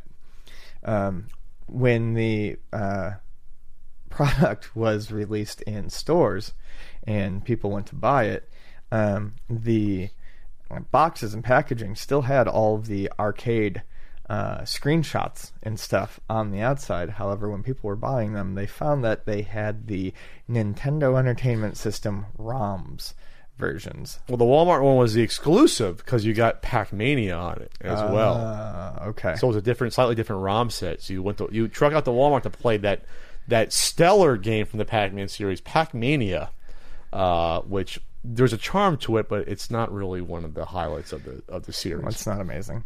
However, um, and uh, yes, you basically it was uh, it was a dupe, um, and uh, that of course there's no fault to uh, John Hancock um, in that at all. Um, so that makes me very angry at At Games for a couple of reasons. One, um, you uh, are being shitty and shady to your customers, and two, um, that's that has the potential to uh, hurt someone's credibility because uh, if people don't do the necessary research or look into it, uh, they may think someone is uh, recommending something or giving a good review to something, um, you know, and it's two entirely different models, two entirely different make and models. Yeah, and and they have other ones. They have the Legends flashback, which has uh, Space Invaders and Burger Time on it. And they they have they're putting out a bunch of these because they're easy to do. They have an Atari one, which has uh, you know the Atari games on there. Uh, the two different versions with Ataris, even though they can fit a thousand Atari games into one little controller. So these are between what twenty and thirty bucks. The thirty bucks on, online at GameStop. Uh, they're probably a little cheaper at Walmart because they undercut everyone. So at Games, we know has a terrible history of shoddy products to begin with. Yep. But you think at some point they would get together, even though they've dropped the ball continually, even with the, the last uh, the Genesis flashback that came out a year or two ago, right? They Oh, yeah. So much so that now Sega themselves aren't using at games for their future Genesis Mini. They originally they, they announced it and, they, and then they was quickly changed that they're not using them because Sega wants to cash in on the popularity of obviously the NES Classic and do like a, a proper uh, I guess Genesis Classic that but they don't trust I guess what At Games has been doing. So my my question of questions is just why would you ever even use NES ROMs when the arcade ones are available? In what world would you think that's a proper idea to do that? I don't know, but um, I, I have no idea. But what makes the matters worse is how uh, At Games replied. I mean, did you read about? So this is crazy. So um, after people called them out on it, this is how it goes. At Games responds, as fans of retro games were asking for an explanation. The early review version could not make it to production, even though it was anticipated it would. They did not elaborate on why. That's uh then they continued. Next tweets. You never heard of companies multi-tracking product development? There have never been changes from earlier versions of products versus the Oh, retail Jesus. release. It wrote to one user. So you're saying we custom made a special product in hopes of deceiving people because we thought no one would notice a difference like that? Oh Jesus! I'm not sure I'm seeing how that makes sense versus the reality of a production change. You clearly don't wish to discuss things reasonably and don't wish for the company to help with whatso- whatever issue you might have. So I guess you'll just continue making one-sided accusations. so that was in response to the the big video. MLPs. Uh, that was uh, Mad Little Pixel, Yeah. who who picked up the Walmart version with the NES. So it says in a later version it'll replace the home console versions with arcade versions, but then in the process, At Games Twitter started blocking a bunch of people, including another YouTube reviewer. Um, YouTuber was that? said that they were only blocking people who had crossed the line into harassment. I'm sure there were some people who were being harassing, but then they clarified that um, the but then they clarified that a uh, harassment was repeated use of the word scam and other words like it. Is it a scam if if it's false advertising putting arcade ROMs on a box? I I, I think the marketing department probably doesn't know what the production team is doing. You I- know what I mean? They just said make us a box. You know what I mean? Like I wouldn't put that on whoever actually was in Photoshop designing the box. You know, they don't know that there's two different sets of ROMs. I'm sure there's people in the company that found out they were bewildered that they used two separate sets of ROMs for, for the same product. Like, I'm the sure fuck? there was I'm sure there was at least four different sets of massive miscommunication, But that's the problem, though. but it does not it does not it does not excuse what happened. Like I said, there are people's reputations on the line here. Where is the quality control? With before this shipped out, no one got one of these at, at At Games and said, "What the fuck? Why are these not the arcade ROMs? Shut it down." Maybe because no one knows that. I mean, maybe no one knows at that games really realizes this shit. I mean, Or cares? we, we have to realize that at some point, the people. I mean, it's very true. The people who sell us this shit don't care about the shit they're selling. and that's the problem, and that's why At Games has a reputation they have. Obviously, the quality has never been really at the forefront. So it doesn't make sense for them to be purposely deceitful. It wouldn't No. have cost them less money. I mean, they don't want this sort of backlash, but it's very apparent they just don't give a fuck. They don't care because they know it's going to go into Walmart. People are going to say, "Oh, it's twenty bucks. I'm going to pick it up," and ninety five percent of people are going to get it and not realize or care that it's the NES ROMs of these games as, instead of the superior and proper arcade. and the people who do care are going to go, well, fuck, that sucks. And then they're going to go, well, maybe I'll complain. And then two days later, the $20 trinket is going to be in a bin and they're never going to think about it again and never plug it in again. And then they're going to try to sell it at Luna Video Games. And then I'm going to say, no, I'm sorry, I can't buy it. And then they're going to put it in the freebie bin and someone's going to pick it up. And then that person will sell it at a flea market later. For $5. And then they'll get picked up and thrown in a dumpster where it eventually belongs. and that is the life cycle of the At Games product. It is. It absolutely is. That is like the. That is the. That's how it goes. I mean, I hear that some people are somewhat impressed with some of the later Genesis ones, but I guess that's just it's, the bar's so low. Gotta love a good game of yawning Triceratops. Triceratops. So, um, yeah, so yeah, I don't. Again, I don't know if it was uh, direct deception, uh, overtly like we're going to get those. There's no reason for it to be no, direct there's not. deception. But it's even almost worse than that. It's just incompetence, not knowing Right. what's going in your products. it's just not caring. There's no reason that you'll say, okay, on this run for the Walmart, we're going to use, we're going to drag and drop whatever pro- product, use the NES ROM versus the non Walmart, use the arcade ROM and a different emulator inside. Like, why would there be two sets of, of, of internal It software? almost seems like it would be harder. It would be har- yes. Thank you, Ian. It makes your life harder to do that. It's almost as if two different t- entire teams were working on a product that is 99% the same, except for the swap out of Pac Mania ROM. Like w- there was none of it makes sense. At games, get your shit together. Is what I'm going to say. Just this shouldn't happen. It's an embarrassment. It's an absolute emba- embarrassing. No, it is embarrassing. I'm just quoting a show. Oh, but isn't it embarrassing? It is. It's embarrassing for this to happen. I'm embarrassed. Now I need a trash can to kick across the room. You know, Don't kick my punch out one over there. Yeah. Or Super Mario Brothers, the one that I threw all the rare Sega Saturn games in, in the Wall Street Kid video. I like that video. All right, uh, Ian. So speaking of Luna video games, two locations: Chula Vista and El Cajon. Uh, Thank you. There's an independent game 11 show to 8 Monday through Saturday, noon to 5 on Sunday. just celebrated 10 years. 15. Oh, 15, Excuse me. 15. Ian celebrated 10 years. There. 12. Wow. Yeah, been around for a while. Almost a baker's dozen. All right, Ian. So What's up? What's going on, Red buddy? Dead Redemption 2 is coming out. And uh, there's an article that came out that you wanted to lead, lead the way on here about independent games. We're told they won't get it until November. So was that like a week and a half after it comes out everywhere else? October 26th, it comes out in a few days. about a week. So, originally, when I saw the headline of the article before reading it, um, For weeding it? before reading it, shut up. Is it weeding it? Hello. Um, independent game shops told they won't get Red Dead Redemption till November. I didn't like that headline much, uh, and I, I normally very much uh, like uh, this writer's writing, um, but. Independent game shops told they won't get Red Dead Redemption until November 2nd. First, I thought that was like a blanket statement. You will be getting this by our decree. You will be getting this game From up high, Rockstar. we have decided that you will not be getting this game until one week after the release date because this is a you know this is a policy now i mean am i wrong does that seem does that seem like the From the headline, yes. That's what it seems like. that's what it seems like okay that's not it Independent game shops told they won't get Red Dead Redemption 2 until November. That's not it. When you read into the article a little bit, it says that basically um, they're being told that because of how it's being shipped and all that, that there will likely be a delay on their copies coming in. This sucks. This does suck. And that, that's awful, and I'm going to get into why. Um, at Luna Video Games, we used to get in new copies of new games. Okay, um, we would take pre-orders, uh, we would call up our distributors.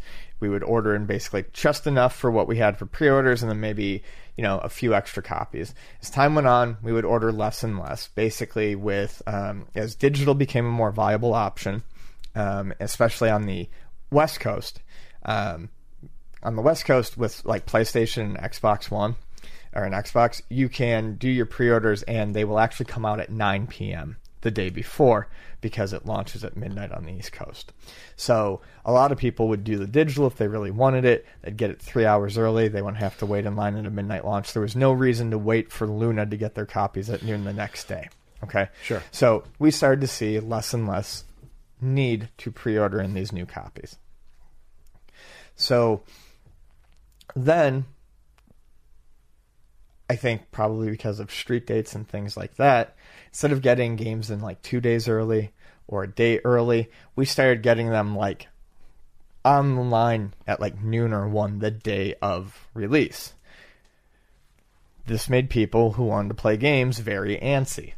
Some people would start to cancel pre orders. They would literally not want to wait the extra two hours. They might have taken the day off they would cancel their pre-order they would go get it at gamestop or something like that if we didn't have it at you know open you know if we're like well our ups truck is getting here at 2 um anyways um, that's you know uh, they would cancel the pre-order. So eventually, the games would start coming a day, two days late. Sure. This is three, four days ago, and or three, four years ago, and it just started happening all the time. Uh, and I know that you know you could find we would find new distributors that would be able to get us our games on time. Um, but the only way to really guarantee that was to order a ton of copies of them. Sure. And then you would have to really put in an advertising blitz to get all these copies sold. And you'd start finding that your take from getting these games wasn't worth it. It wasn't worth all of this hassle. So years ago, Luna just said, screw it. We're not ordering in this new shit anymore. And I think a lot of independent stores back then realized, well, this is where we have to decide. Are we going to put the effort into selling these new games, or are we just going to wait for the used copies to come in a week or two later? Because they really do. So So th- we be- get to this. Let's be clear here. This isn't Rockstar controlling this supply. Exactly. It's a regional suppliers, right? This is regional supply. Well, it's it's it's how Rockstar ships them out, but Rockstar's not telling companies that they. Rockstar's not telling independent game stores that you have to wait, one no. week because of a special thing that we're doing.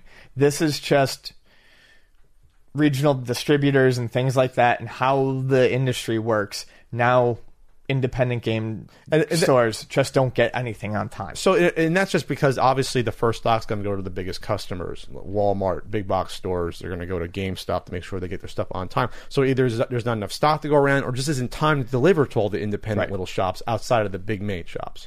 and it sucks. It it sucks. It, it's it's awful. But this is something that is known and has been known for a while. So I take some issue with some things in this article. Okay. and it's not really what's written; it's what this guy says because it's Someone interviewed you mean? yeah the person who was interviewed because it's. I feel like this is this article is a bit sensationalist, and it's um, it was done. I, I it was done around red. So, okay, this gentleman says he spent over 3300 adorning a small local chain of Pennsylvania video game stores with billboards, flyers, posters, and other displays. Another article, I'm pretty sure it was just 3300 for the billboard alone. Anticipating the Western Adventure game, you know, Rockstar pre-ordering two years ago. His customers began pre-ordering two years ago. And he started spending all this money on it. Okay, two years ago should have been, I mean, well long enough, uh, long enough ago to know that you know these. I mean, that's risky. That's just a business Yeah. risk. This is a business that that's a business risk that we are taking in this day and age. I, I'm not trying to sound especially like on an item that the margin isn't that Right. big for what you talked about right, with me, right? Yes, exactly. It's not big at all. Like a few dollars per game. anywhere from three to six, three to eight, depending on the game. Okay, so we're gonna get we'll get to that. Gotta do some Ian math on this. So we're doing three thousand three hundred on that, and down here he says that. So between uh, between his four stores, he predicts his customers would have purchased more than one thousand copies. He said. Okay. So Okay, 1,000, 60, pat math. 60 times 1,000, $60,000 in lost sales is what he's saying. Well, that- but that's gross not- sales. But That's- that's, not right. So if he's going to make, let's say, $5 per sale, 5000 per sale, well- he's only making $1,500 in profit on a two year long gamble. So okay, let's let's back up. We'll just say he sells it for sixty dollars. He spent 3500 on advertising. Okay. He has to put in about $55,000 to buy the games. We'll, we'll, okay, we'll just start at the profit per game. We'll just say it's five dollars per game, which could be high. It's $5. Let's just say it's $5 He sells a game. thousand copies. That's five, you start at five thousand dollars, right? You don't you don't you're not taking into account the, the thirty five hundred dollars for the sign, right? Start at five thousand. You you make start at five thousand dollars profit. Subtract three thousand five hundred. Best case, I mean, average. And then you, and then you put in um, what else do you got to put in there? Any other overhead that might be involved Yes. in, in this venture over the years? There you're could be making other one things. thousand five hundred dollars. at most Yeah, at most. for for a two year uh, gamble. That's awful business practice. It's terrible. So, I look. I know the big businesses are not small businesses' best friends, but that's You're just you're just saying be smarter about. I'm this. just saying small be business smart. owner. Yeah. I don't I wish we we tried forever to try to find a good way to work with distributors to get a reasonable amount of new copies in of games to work with our customer base. I know some independent video game stores do it because they have a larger base for newer games. Our customer base is almost entirely they buy the newer games, but they want them used. We the our big spenders buy the retro stuff. That's just it, it's it's a problem worth com- it's a problem worth complaining about and addressing. But this is not the way. I, I I'm This is. I'll tell you why. I'm is- sorry. I don't feel so bad about this. The author is Cecilia D'Anastasio. I'll tell you why she did a bad job here. Is Whoa. because the people. What's that? I said, "Whoa, okay." This is why it's a bad job. This is why it's more sensational than it should be. Because when you print something that says a guy says sixty thousand dollars in lost sales, Yeah, you gotta the author has to try to that. follow up Yes, and say exactly. what does that actually mean? And the author has to then clarify that that's gross sales Yes. and not profit. No, that- that's true. Because when that goes unchecked, people in the comments are like this guy's getting fucked out of sixty thousand. No, No, he's not. He's getting have to- fucked out of a few thousand dollars $2,000 at, at most. Right. And most game shops wouldn't sell a thousand. Like if Luna sold, say Luna sells fifty or hundred, something like that. We would order in like thirty. 30. So you lost $150 of profit. You didn't lose $1,800. Yes, exactly. So that's why it's a bad article. Sorry, That- no, Cecilia. No. I- I mean, you have that- to that- you, you yes. have to be better about that because people in the comments are like this is bullshit. This is fucked up. But you're absolutely right. Yeah. That that is where the it, it came through. Like it had to be. uh, This this entire rant is unchecked. Yeah, we're not we're not saying this is a good thing that these these stores don't get on time, but it's just the reality of the situation. It's been like this forever. It's it's been like this forever, and this has been a problem forever. And it's weird that it's just being blown up now with this. And really, it just reads like someone who's sour about something that happens in business all the time that we've all had to deal with, and it was a bad gamble. What do you think about this quote from Daniel Maston, who runs video games in New York, who I- I've met at conventions? Said there might be some fear around local stores breaking street date. They want a distribution chain they control. Maston theorized. Do you think there's anything to that? Do You think some? I do. You think there's some stores that Yes, have I, screwed no, over absolutely, everyone else? I do. I do. I think there's some stores that have. I don't, and I'm not. I'm not saying this with a wink and a nudge. I do not know the stores that do it in LA, but I know that there are stores in LA that do it, and it had.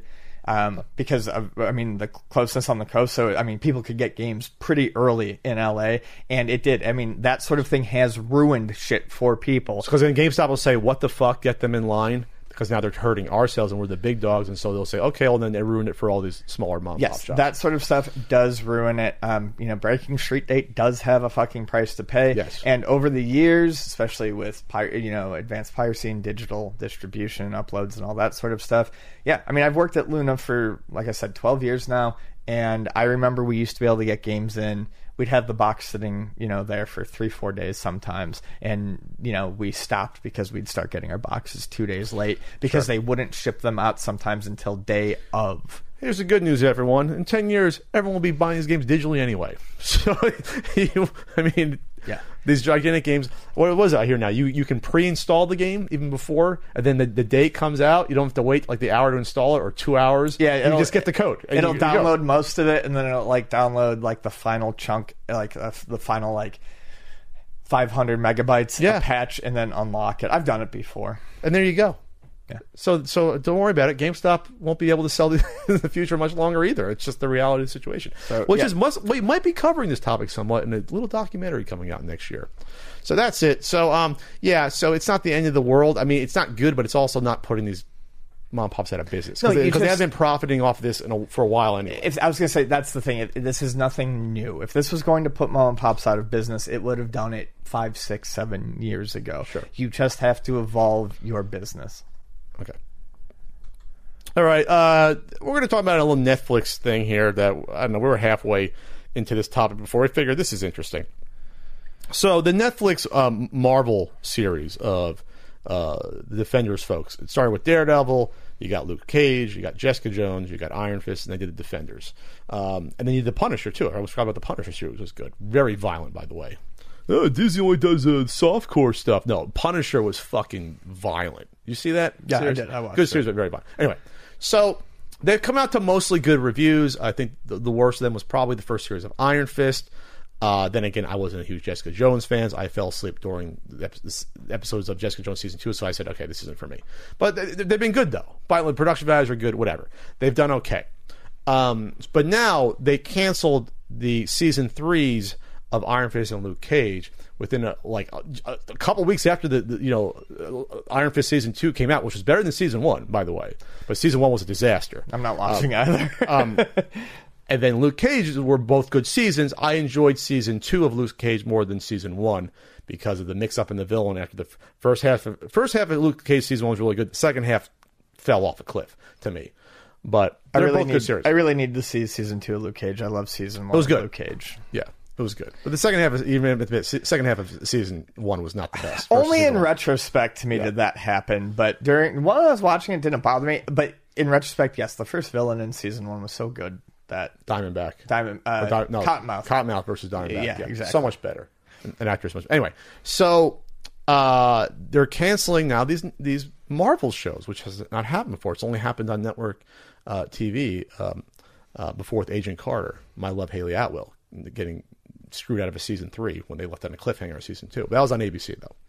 Um, I'm surprised they didn't bring that to Netflix. But anyway, so um, their decision came October 20th via a deadline, um, and people were wondering what's going on because it's not clear uh, that if this means that these are gone for good now, or if Disney's streaming service coming out next year is going to pick them up, because season the, both seasons ended on a cliffhanger. Iron Fist season two ends on a cliffhanger. I won't spoil it for Ian in case you ever watched it. And Luke Cage season two basically ends with Luke Cage being in the position of power, like he's like now becoming like a gangster. He's coming what he was fighting against. Uh, The this shot ending was a direct homage to the end of The Godfather, pulling back wondering, looking what's going on, and the door's closed. That was the end of Godfather. Like this is a guy that didn't want to become what he hated, and he's become what he's trying to avoid. So some very interesting things going on with these series. And so I don't know how ratings work on Netflix. I don't know how they, they weigh the pros and cons. I mean, South Park did the episode last year where they approve every show that comes on Netflix. And okay, you're approved. Like, like rubber, they rubber stamp anything is on Netflix. So um, you would hope that this would mean again that Disney picks these up and does it themselves instead of going through Netflix. You know, so. Um, according to the initial report regarding the cancellation of Luke Cage, behind the scenes tension between the show's creative team uh, Netflix and Marvel, and Marvel prompted the sudden decision to end the series. According to the report, the pink slipping of Luke Cage was ultimately a combo of the age-old Hollywood creative differences and the inability for the for the parties involved to reach a deal on how to move forward, according to sources. So, it's it's a bummer, uh, especially because it's gonna be weird because like they're doing another Punisher series.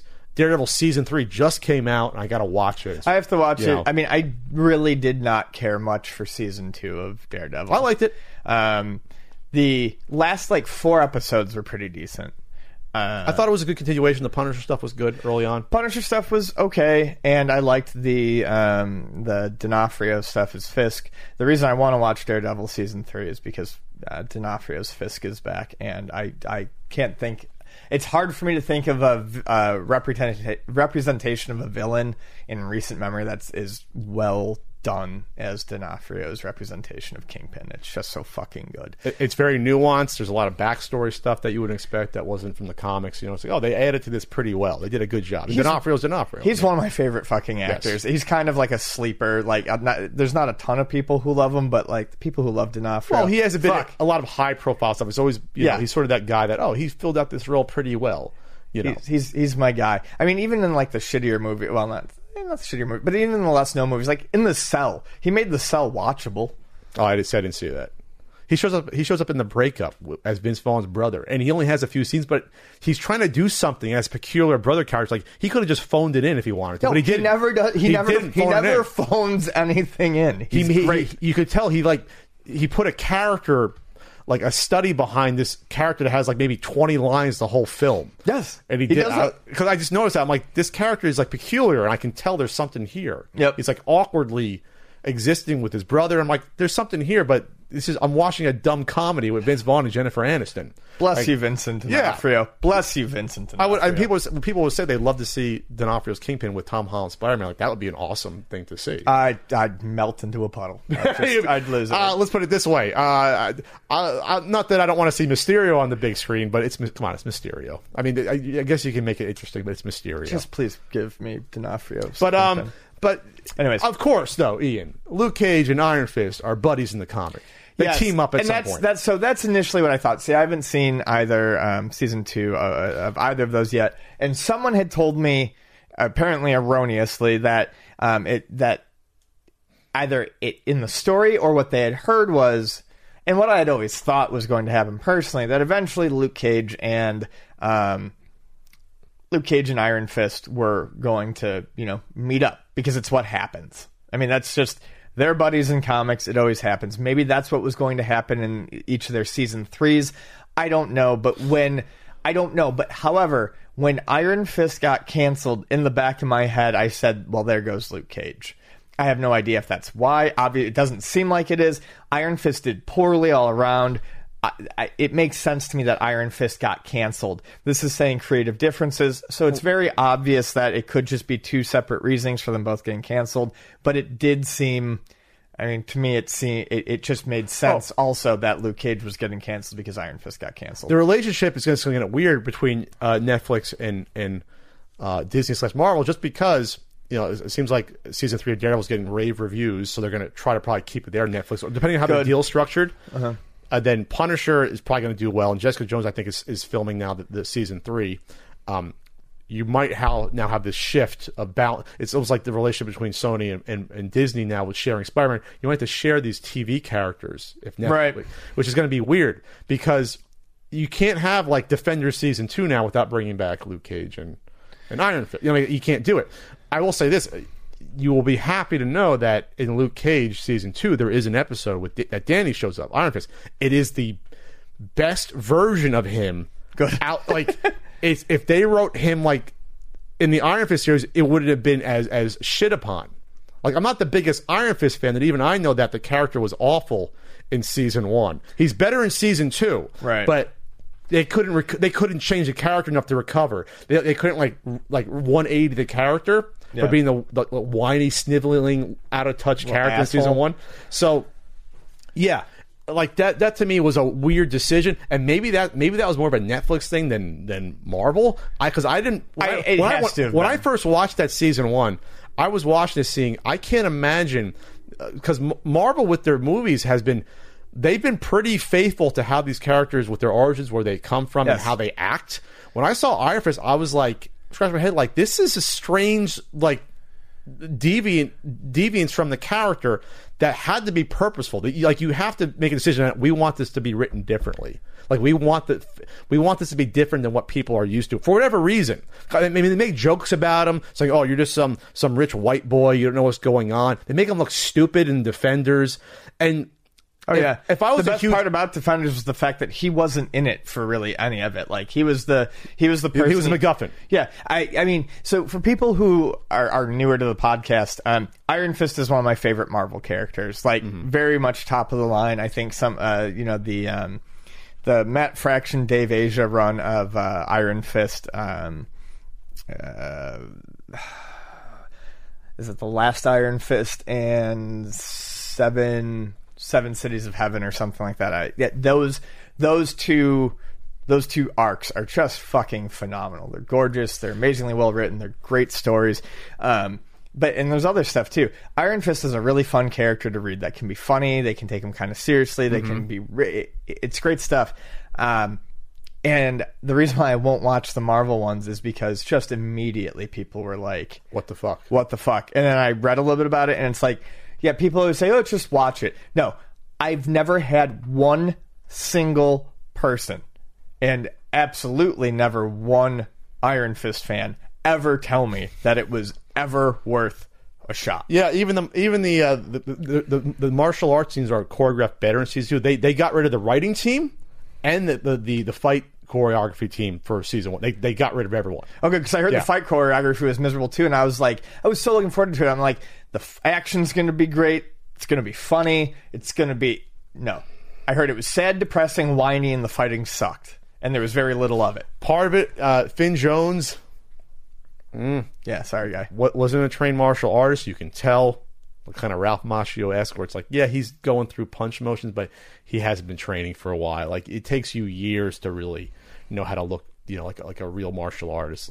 Like even when I watch, I can't watch even The Matrix with with you know, watching Neo throw those punch and kicks, I'm like, he doesn't look like he's actually knows what he's doing. But anyway, so it's it's a shame. But watch watch season two of Luke Cage because when Iron Fist shows up, you're like, oh, okay, these, this isn't the shittiest version. What could have been? I mean, Yes. let's just cry, dude. I mean, maybe I don't need to see that. Well, but maybe maybe you'll see Disney on the streaming service. You'll pay nine ninety nine a month to see that Heroes for, for Hire because there's something there. There, the, the chemistry between the two actors was there in the limited amount of time we see them. Sure. but I think the writing for some reason hamstrung. Either they were ashamed of his character. It's almost like they were ashamed to to write him this day and age. Like, well, it's a, like a whitewash thing, or this, there was something behind the scenes that they did not want to write him like the comics, and it's it's so apparent.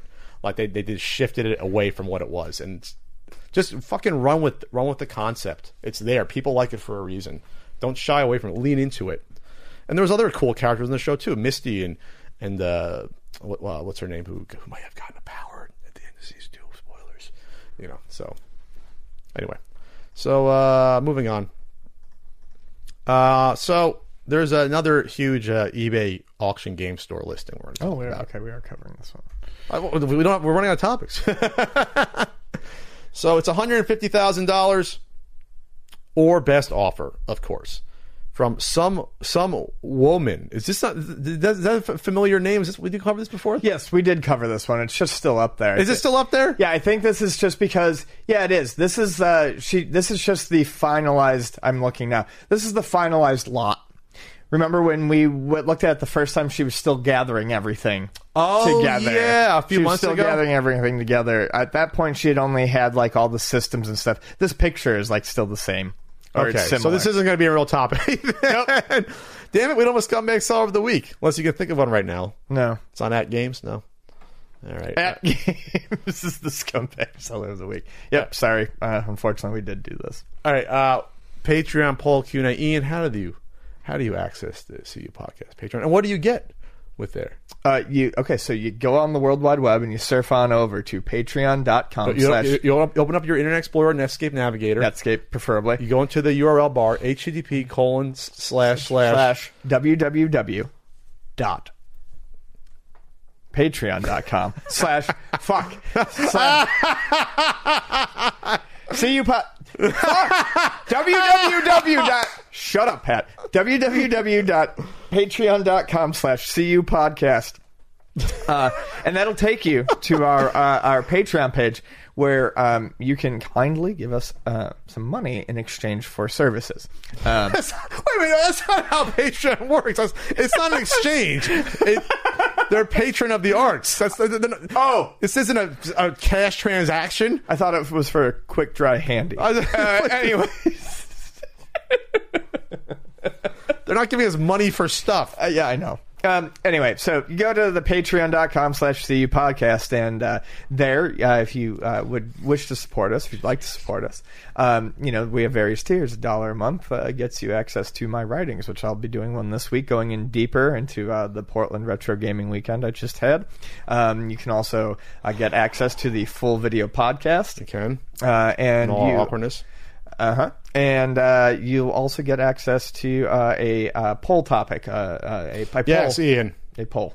So, th- so in third place, uh, if you can do a one-room mini arcade, what handful of games and pinball machines will go on it? I think that one's getting retired. for now. We tried it. Uh, second place at 28%. Is there an immaturity attached with young adults who become wealthy solely off of social media? Number one with the bullet, 51%. What high priced retro games are most likely to crash in price in the future, Ian? We'll start with you. um, I think a lot of them will be uh, the ones that are high priced but not particularly fun to play. Um, are, are we talking specific titles or are we going for systems in general? I, I would start with specific high priced titles, but then maybe go system by system. But you know, we talked in the past about how we don't think TurboGrafx would, would go down that much because of uh, there isn't a lot of them out there. Yeah, I don't think I don't think Turbo is going to drop significantly. I think we're going to see a lot of fluctuation in the coming five years. I don't think it's going to happen as quick as Pat does, but I do agree with him. I think Nintendo games in general we're going to start seeing uh, dropping prices on.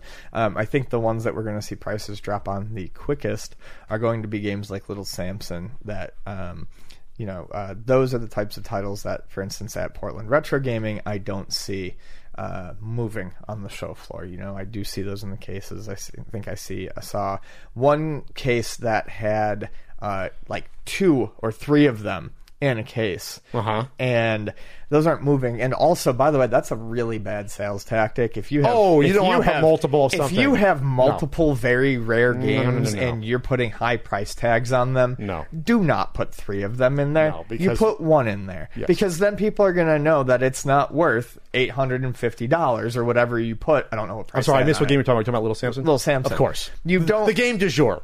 Yeah, you this. you don't put. It, immediately makes whatever high price tag you see on there look absolutely phony and unreasonable. 'Cause it's not as rare as you think. Because you have three copies of it. So I do think uh, I've always thought that Little Samson will absolutely be one that goes down in value very quickly. Oh, yes. Uh, Like- I think honestly, I think that's probably going to be one of the first and biggest hit ones. As soon as we talked about this question last night, that was my answer. I think Little Samson is going. To, it's not going to become cheap, but that one is going to have hundreds shaved off of it. Uh, yeah, Little Samson. I, I was arguing with Ian, or not Ian. We were having a discussion before the, the guidebook about is this even a rare game? Yes, I do And- think it's rare. I don't think it's. I don't think it is. I think it's just very uncommon. I see I see less of so many other. I see a hell of a lot less bases loaded fours than I see Little Samson. I see bases loaded four coming into the store two or three times a year. I've now I've seen one Little Samson come into the store. Little Samson is rare. From where I sit, Or are people just holding on to it more than a base loaded four because it's a sports game?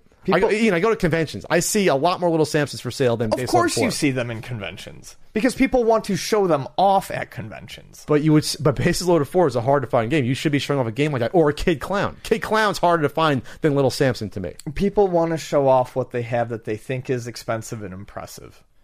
I think Little Samson counts as rare, not the rarest, right. not by any means. Okay, I would, I would, I would argue at any point in time in the past ten years, you go on eBay and search for base loaded four or a Kid Klown versus Little Samson. There's gonna be a hell of a lot less than those.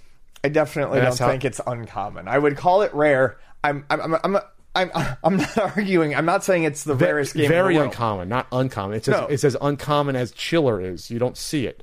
You know what I mean? It's rarer than that. I'm going to say firmly it's rare, but it's not the rarest game on the system. And I certainly do think it's going to be one of the games that loses some. It's going to be a game that drops in price the most. I It's, think. it'll. What do you think? It'll drop to like where Jetsons is. Like it'll be like a couple hundred or whatever. What's, uh, what's Jetsons I'm, going gonna- a certain? I'm just I don't know. gonna. I'm just gonna say it's gonna drop to 450 So like half, half. stuff like that. And Dinosaur Peak might just have the value Sure. over time. Um, I, when you look at, I think it'll lose more value than Dinosaur Peak. I think it's more common than Dinosaur Peak. uh, probably, I'll say that. probably. Um, in terms of uh, like heavy hitters, um, I would think. Uh, I mean, I can go back to Stadium Events. Stadium Events is one of those games that it's really going to just hinge upon how many completionist collectors are going to be around 10 and 20 years from now. There's still going to be people that need that game. Uh, games like that, they need to complete their set. The games that are, are, are trash and you wipe your ass with, but you need them to complete the set. Are, are, are those the games that all of a sudden people are like, I don't need a set anymore? So you have to then sell the game you spent ten thousand dollars on and try to find someone else to complete their set ten years from now. And I don't think they're going to be out there at that point. There, there, there might be a couple, but I think at that point people are going to be either they found it or they moved on. You know, how patient are these people? They're going to wait 15, 20 years to, to pay, you know, to get a discount rate on a game like that. Besides me, of course. Like if I didn't have Stadium Events 10 years from now, and I, oh, it's only a thousand dollars now. Yeah, I'll buy it. But I'm not paying, oh, $2,000 off. I'm going to pay eight grand. No, I don't care still. Like, like I'm still priced out. So at what point do those games re-enter the market, and where do they stop at? And that's at the statements. That's the best example because that game is trash, you know. But even a game like uh, Hero Toma or, or uh, Trograph's probably a bad example, but you know, you know what I'm saying, like like a Musha, things like that. Like, will those games come down in price because the the uh, the allure of having the complete Genesis set wears off? You know, I think there's a chance for certain games like Musha, though. Maybe, like I said, that one's an anomaly. I think certain games that have always had a hardcore following, say um, shooters, for instance. I mean, all the way back to the late '80s to now. I think, I think popular genre games have the best chance at keeping value over time. Um, when you say popular, ones that didn't make a million of, but they're popular that people know about. Oh, I mean, like no, like a popular genre. A popular genre. Games in a popular Okay. genre. Say like shooters. Okay. Uh, shooter collectors are, are crazy. Shooter collect uh, shooters are not shooters are not linked to a um, shooters are not linked to a certain system. So, say if you like shooters, you're not collecting shooters for a certain system. You're collecting shooters in general. So, say something like a Radiant Silvergun has been two hundred dollars for like 14 years and almost never, you know, anything else. Um, you know, Sapphire has been 500 dollars for almost forever. Um, you know, things like that because they're part of a popular subgenre that people are very hardcore about. I think those games have a chance to retain their value for longer because they're not they're not necessarily so hard tied to um, you know the fickle interests of entire system collectors. Do you get what I'm saying? So maybe a better example would be something like Crusader of Centy, where it's a game that you know it's it's it's hard to find. Once you got a much more Genesis uh, completionist out there, the game starts soaring in value. But that may not be a game people want to go back and play on its surface versus like a Musha. Is that what you're kind of saying?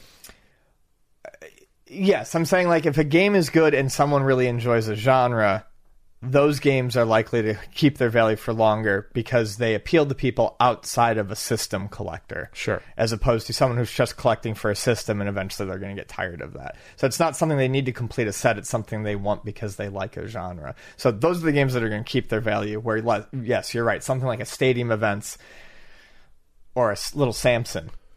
Which is still a good game. It's a good game, but yeah, that's something that's going to fall to the wayside.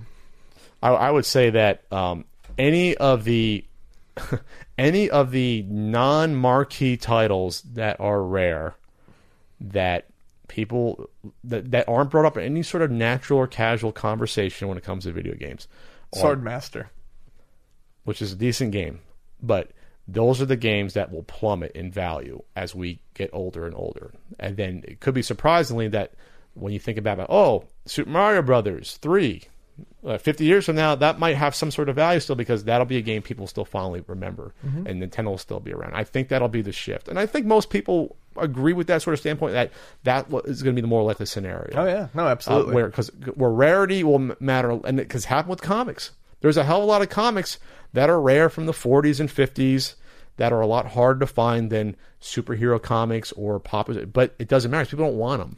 You know. people will misinterpret rarity and popularity. I mean, people will still pay a decent amount of money for a really nice copy of the Beatles' White Album, and it's not like there weren't any copies of the Beatles' White Album. Sure. Um, whereas, you know, you know, significantly less printed albums of good music from that era will go for five dollars in a bin. You know what's going to plummet in price? Those Panesian games up there will plummet. No one's going to give a shit about those Panesian games uh, 20 years from now. That's that'll be a bad decision for me as the last games I got. that, uh, hopefully that Caltron six and one. Uh, the Myriad six and one. It's an oddity. That was at, not at the NES museum. I, I teased uh, John Hancock about, about, about that. John Hancock. There weren't any unlicensed ones. no, they were. There were the unlicensed were on one shelf, laid out by publisher. It was cool. You had all the color games in a row. Oh, okay. I thought I thought they were only claiming a complete license. No, they had everything. Oh, okay. They, they had everything there.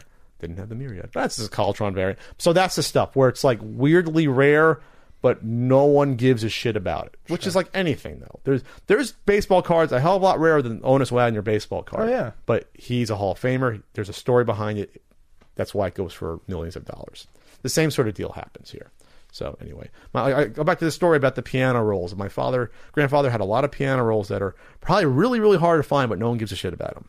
You know, 80 years later. You know, so all right, cool. Is that is that it for the question there? Mm-hmm.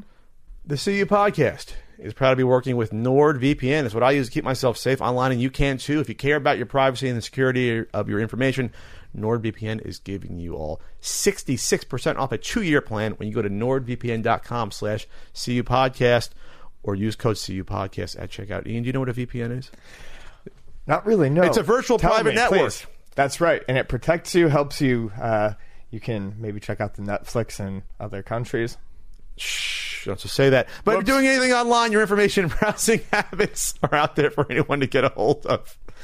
When you use NordVPN, you have access to over 4,000 super speedy servers in 62 countries, and those connections secure your information using military grade encryption. That means your information, what you do online, is nearly impossible to track. Uh, I use the app uh, for my phone. It's also the computer, uh, laptop. When you're getting free Wi-Fi somewhere, like at a convention, it's a little bit safer, a little peace of mind. Uh, it's also the top VPN choice from PCMag.com. So there's other potential benefits like you know hopping on servers around the world, see if you can stream like Ian mentioned other other countries right there. They, they don't know where you are, but I want to get the BBC stream stuff going on. news sites. Yeah. Again, get that special offer, 66% off a new plan for two years. Go to nordvpn.com slash CU podcast. Q&A time now on this strange CU podcast. It's, it's a subdued CU podcast, I'd say. Yeah, We we're don't both the energy. We're both tired. Um, this is from at Keeping Up Gaming. Marching into that top five of CU podcast uh, Q and Aers. Uh, do you think that young people who become famous overnight thanks to social media are setting a bad example? What advice would you give them? That's a broad question. I mean, not all of them are, but yes, uh, some of them absolutely. Uh, I mean, all you have to do is look at someone like uh, Logan Paul and see that they uh, set horrible fucking examples for for people. Well, just for behaving. Yeah, just for just for behaving. Yeah. Um, you know, and, and their behavior.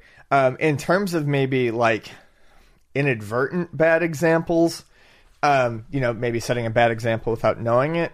Sure. I mean, not everyone can achieve that sort of immediate overnight success. Doesn't mean that someone shouldn't try to do what they want to do if they see other young people achieving that sort of success overnight. But, um, I mean, I don't know. This just kind of goes back to uh, something that I've always said, and I think a lot of people say. Everyone would do well to do some time in a service industry. Everyone would do well to have some do some time uh, behind a counter, waiting tables, bartending, prepping food, cooking, doing something where you have to be in the face of people and dealing with humans and realizing that everyone's human. It's a humbling experience. It's a humanizing experience. Um, that's what I would say. If you get famous overnight and you get to the point where maybe you don't have to step out and do a job in the world like that, maybe an honest. We'll just say an honest, hard living. yeah, an honest hard. I mean, that's not to say that this isn't jobs, but I'm just No. saying, like, go do some manual service industry labor. Go do it. Um, you know, and realize that you are maybe lucky enough to be able to walk away from that in six months, and you don't have to do that for a living. But just try it. Go out there and do it, and So- see what it's like. Uh, I, I think it's what, what's happening is that these kids are getting famous when they're like 17, 18, 19. They so get to bypass that. they bypass the awful summer jobs we all have. I had bad, I had bad blistering jobs working in the supermarket and at Suncoast, which is probably worse than the supermarket. You're like, to do those jobs gives you an appreciation for what goes into. Yeah, like you said, it, it, you interface with people. You have to develop customer service. You have to be, you have to be nice to people you don't want to be nice to. Like Yeah. you have to. That's your job. You got, you, you know, you got, I was getting paid five fifteen an hour and, and getting spit upon, but that's how you learn how to act too. It's, Yeah. like- it's a it's a discipline. It's a really a discipline is what it Sure. develops. I don't. I, I don't want them to like get out. I, I'm not saying go do it because I want you to be, you know, broken down or you know, No. something like that. But like you, people need that social interaction. It's and not to get off into a weird tangent, but it's kind of the reason why I'm like I, I don't care for homeschooling. You need it's part of that growing up. You need that social. You need whether it. Sure, you can say there's other ways to get get it, and I'm not going to get into it that way. But my my main basic point is that you need these certain you need these certain social interactions to help yourself grow and learn. So you're thinking that's besides being like on a on on you know a basketball team or or playing an instrument. You're saying this is part of that training where you should be schooling, having friends. You should work work some sort of uh, entry level job to learn how to do this stuff. Yeah, like I didn't do any like extra. I didn't join a sports team or anything like that, but I did have a job when I was in high school. I did play in bands and stuff like that. Like you got and and I think the job thing is just really important. I, I think it's very important to be able to get be able to get out there and learn how to work with other people. So then, it, does it become no bad then to set this unrealistic expectation with children and teenagers? Where like, oh my god, YouTube is a claim to fame, and here we go, and uh, you know that I don't have to Yes. work something, you know, that that could be a, a part of it too. Where not that kids are avoiding it. I mean, at the end of the day, it's up to the parents. The parents can say, "This summer you're getting a job." That's what my dad told me. He said, "This summer you're going to get a job." Sure. When I was like uh, between junior and senior year of high school, you're going to get a job this year. I'm like, okay. And I went, you know, I went to the supermarket, you know, five, ten minutes away. I borrowed my mom's car to go from work, or they picked me up. I didn't have my own car till I was in college, um, and I and I worked there. I worked like you know, you know, thirty hours a week, Like that, that weird, betw- almost almost full time when you're young. You don't realize how much you're working. You know what I mean? You don't Yeah, yeah. realize it. Sometimes 35 hours I was working. They, they they got right to the point where it was legal. Right, In New you're like, Jersey. "Oh, shit." Yeah, Yeah. I'm, I'm working an eight hour Saturday and Friday shift. Like I worked at least I worked at least one or two days at a Friday, Saturday, Sunday every weekend that summer. Mm-hmm. And you not that you appreciate it. To me, it was a whole a whole new learning experience. Like, this is a new world for me. Like you're not used to. It's a new set of people you're around. The people, your coworkers, and most of them are your same age, except for that weird guy who probably should have gotten out of it by now. That ends up getting fired for stealing something. His name's Lon. He's 38 years old. He brings you brownies every Sunday, and you're pretty sure they're full of poison, but everyone eats Yes. them. I actually, I mean, this is a real person Yes. I'm talking about. But you learn there's different types of people, and then you learn how to talk to someone, and you're too scared to ask out the girl that uses the orange spray tan, but she's cute. You know, you're, this, you go through these things. Y'all getting high in the cooler. Yeah, I mean, all right. So, anyways, You know, but but yes. So, but but setting a bad example. At the end of the day, though, if I have a child, well, there's like a ten percent chance of that happening in the future. But if I have a child and I know that they're on social media looking at stuff, I will have to talk. Uh, it's up to the parents at the end of the day to, to know what the, what the kids are looking at. Right. Who are you watching? You're watching Logan Paul. Oh, let me look at this. You are not watching that again. And uh, and you can cry about it, but 20 years from now, you're going to thank me for Yeah. letting you watch that trash. And that's what I would say. There's lo- there's things on computers and devices you can lock down sites and you can do all that. Parents, be fucking parents. This isn't me yelling clouds, clouds, but I, I fear for sometimes, you know, with, with kids getting away with everything. It's okay to say no to a child. That's past parenting advice. You can say no. They're not your friends. They're your kids. Sorry. Sorry. I don't. Okay, whatever. Anyway, my dad was not my friend for sure. Anyway. All right. Um. Now it's Ian's up. doing the question time. This is coming from Goo Tang. But this, I love his. I love his cute little ghost and pumpkin uh, Ghost Pumpkin. emojis.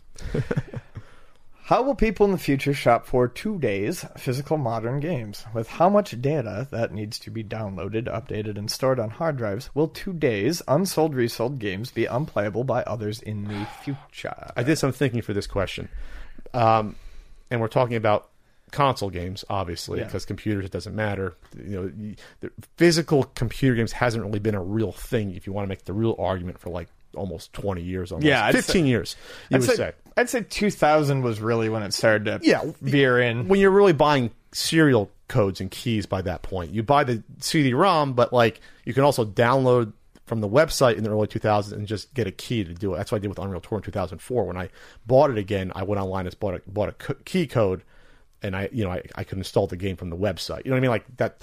So okay, we're looking at we're talking about games where even even games like Breath of the Wild where you know in the future you're going to have to you're going to install it and it's going to say it needs an update or something to actually run it.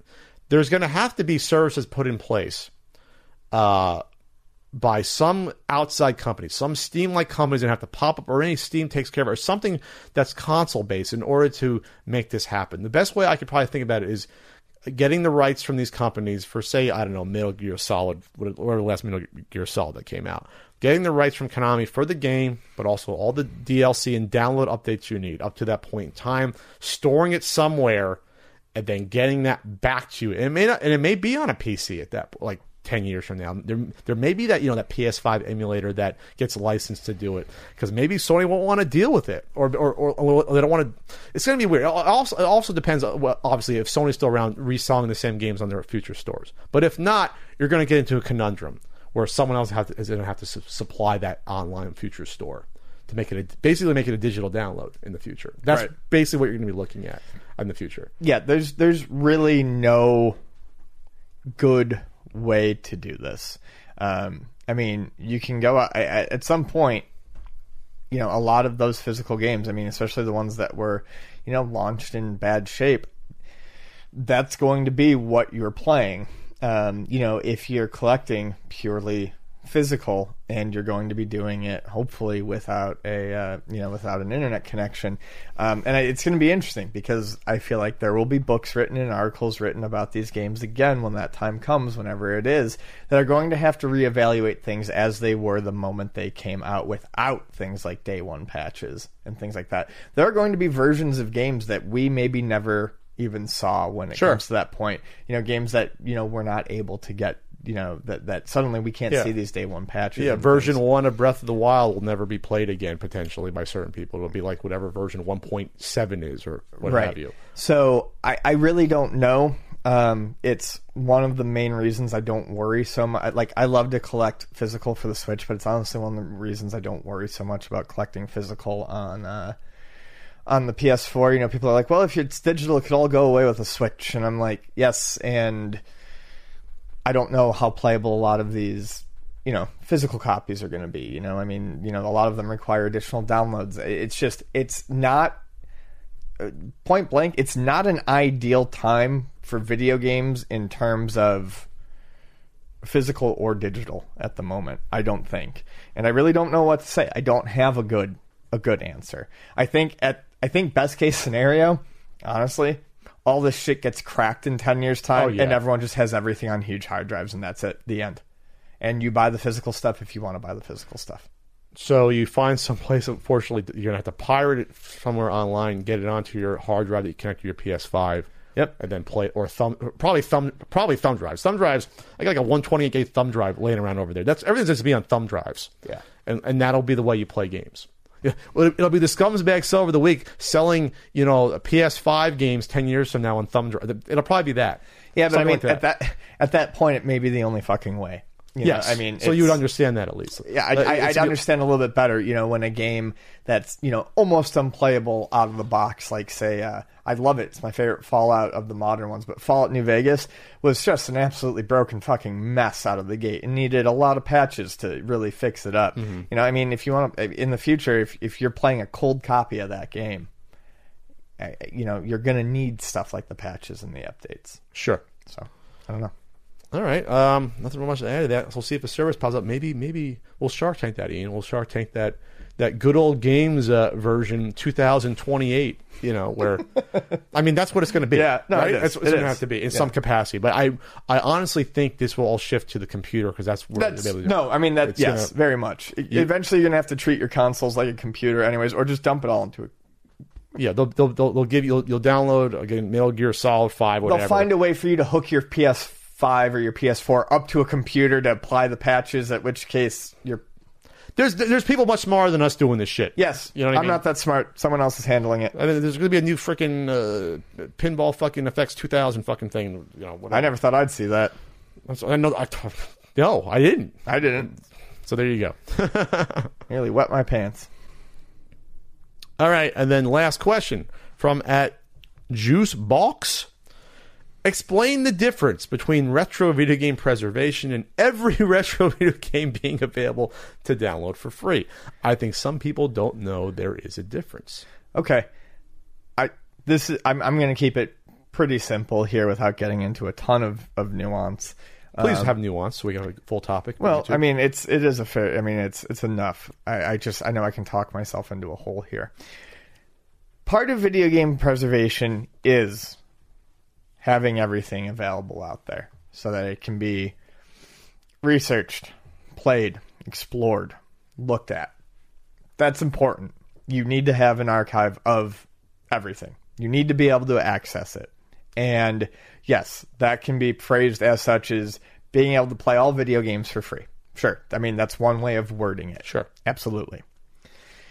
What it makes video game preservation different than just looking at it is playing video games is true video game preservation is making sure that everything is there warts bugs errors problems and all as well as documentation um, you know everything that goes around it so, for instance, uh, a classic example of video game preservation is uh, Oregon Trail.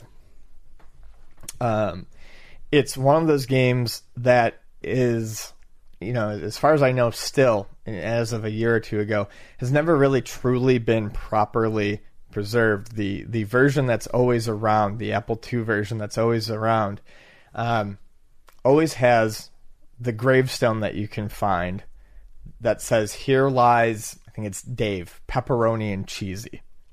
It's the copy that was ripped. It's the copy that's been floating around, but it had a save on there. It had a save with that gravestone on Okay. there. It's not original. It's not as it was intended. It's not the genuine article. It's not clean. It's not clear. So video game preservation at the the the you know the end of the day is a true preserving of the genuine article um, as it was. No bugs, no modifications, nothing like that.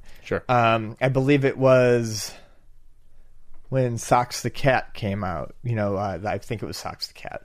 It was dumped, but you know there was concern because They altered it. They altered the they altered a bug and altered an intro, Mm-hmm. and they were holding on to the original ROM. Which I don't think they ever released the original one. Don't know. I, did, I haven't looked into that in a while, but yeah. Don't know, and I'm not going to get into like a huge thing on that. But But that was alarming to me. Th- that's alarming, and that would be an instan- instance of okay, the game's out there, but for historical, accurate preservationist purposes, that game is not, at least publicly, preserved.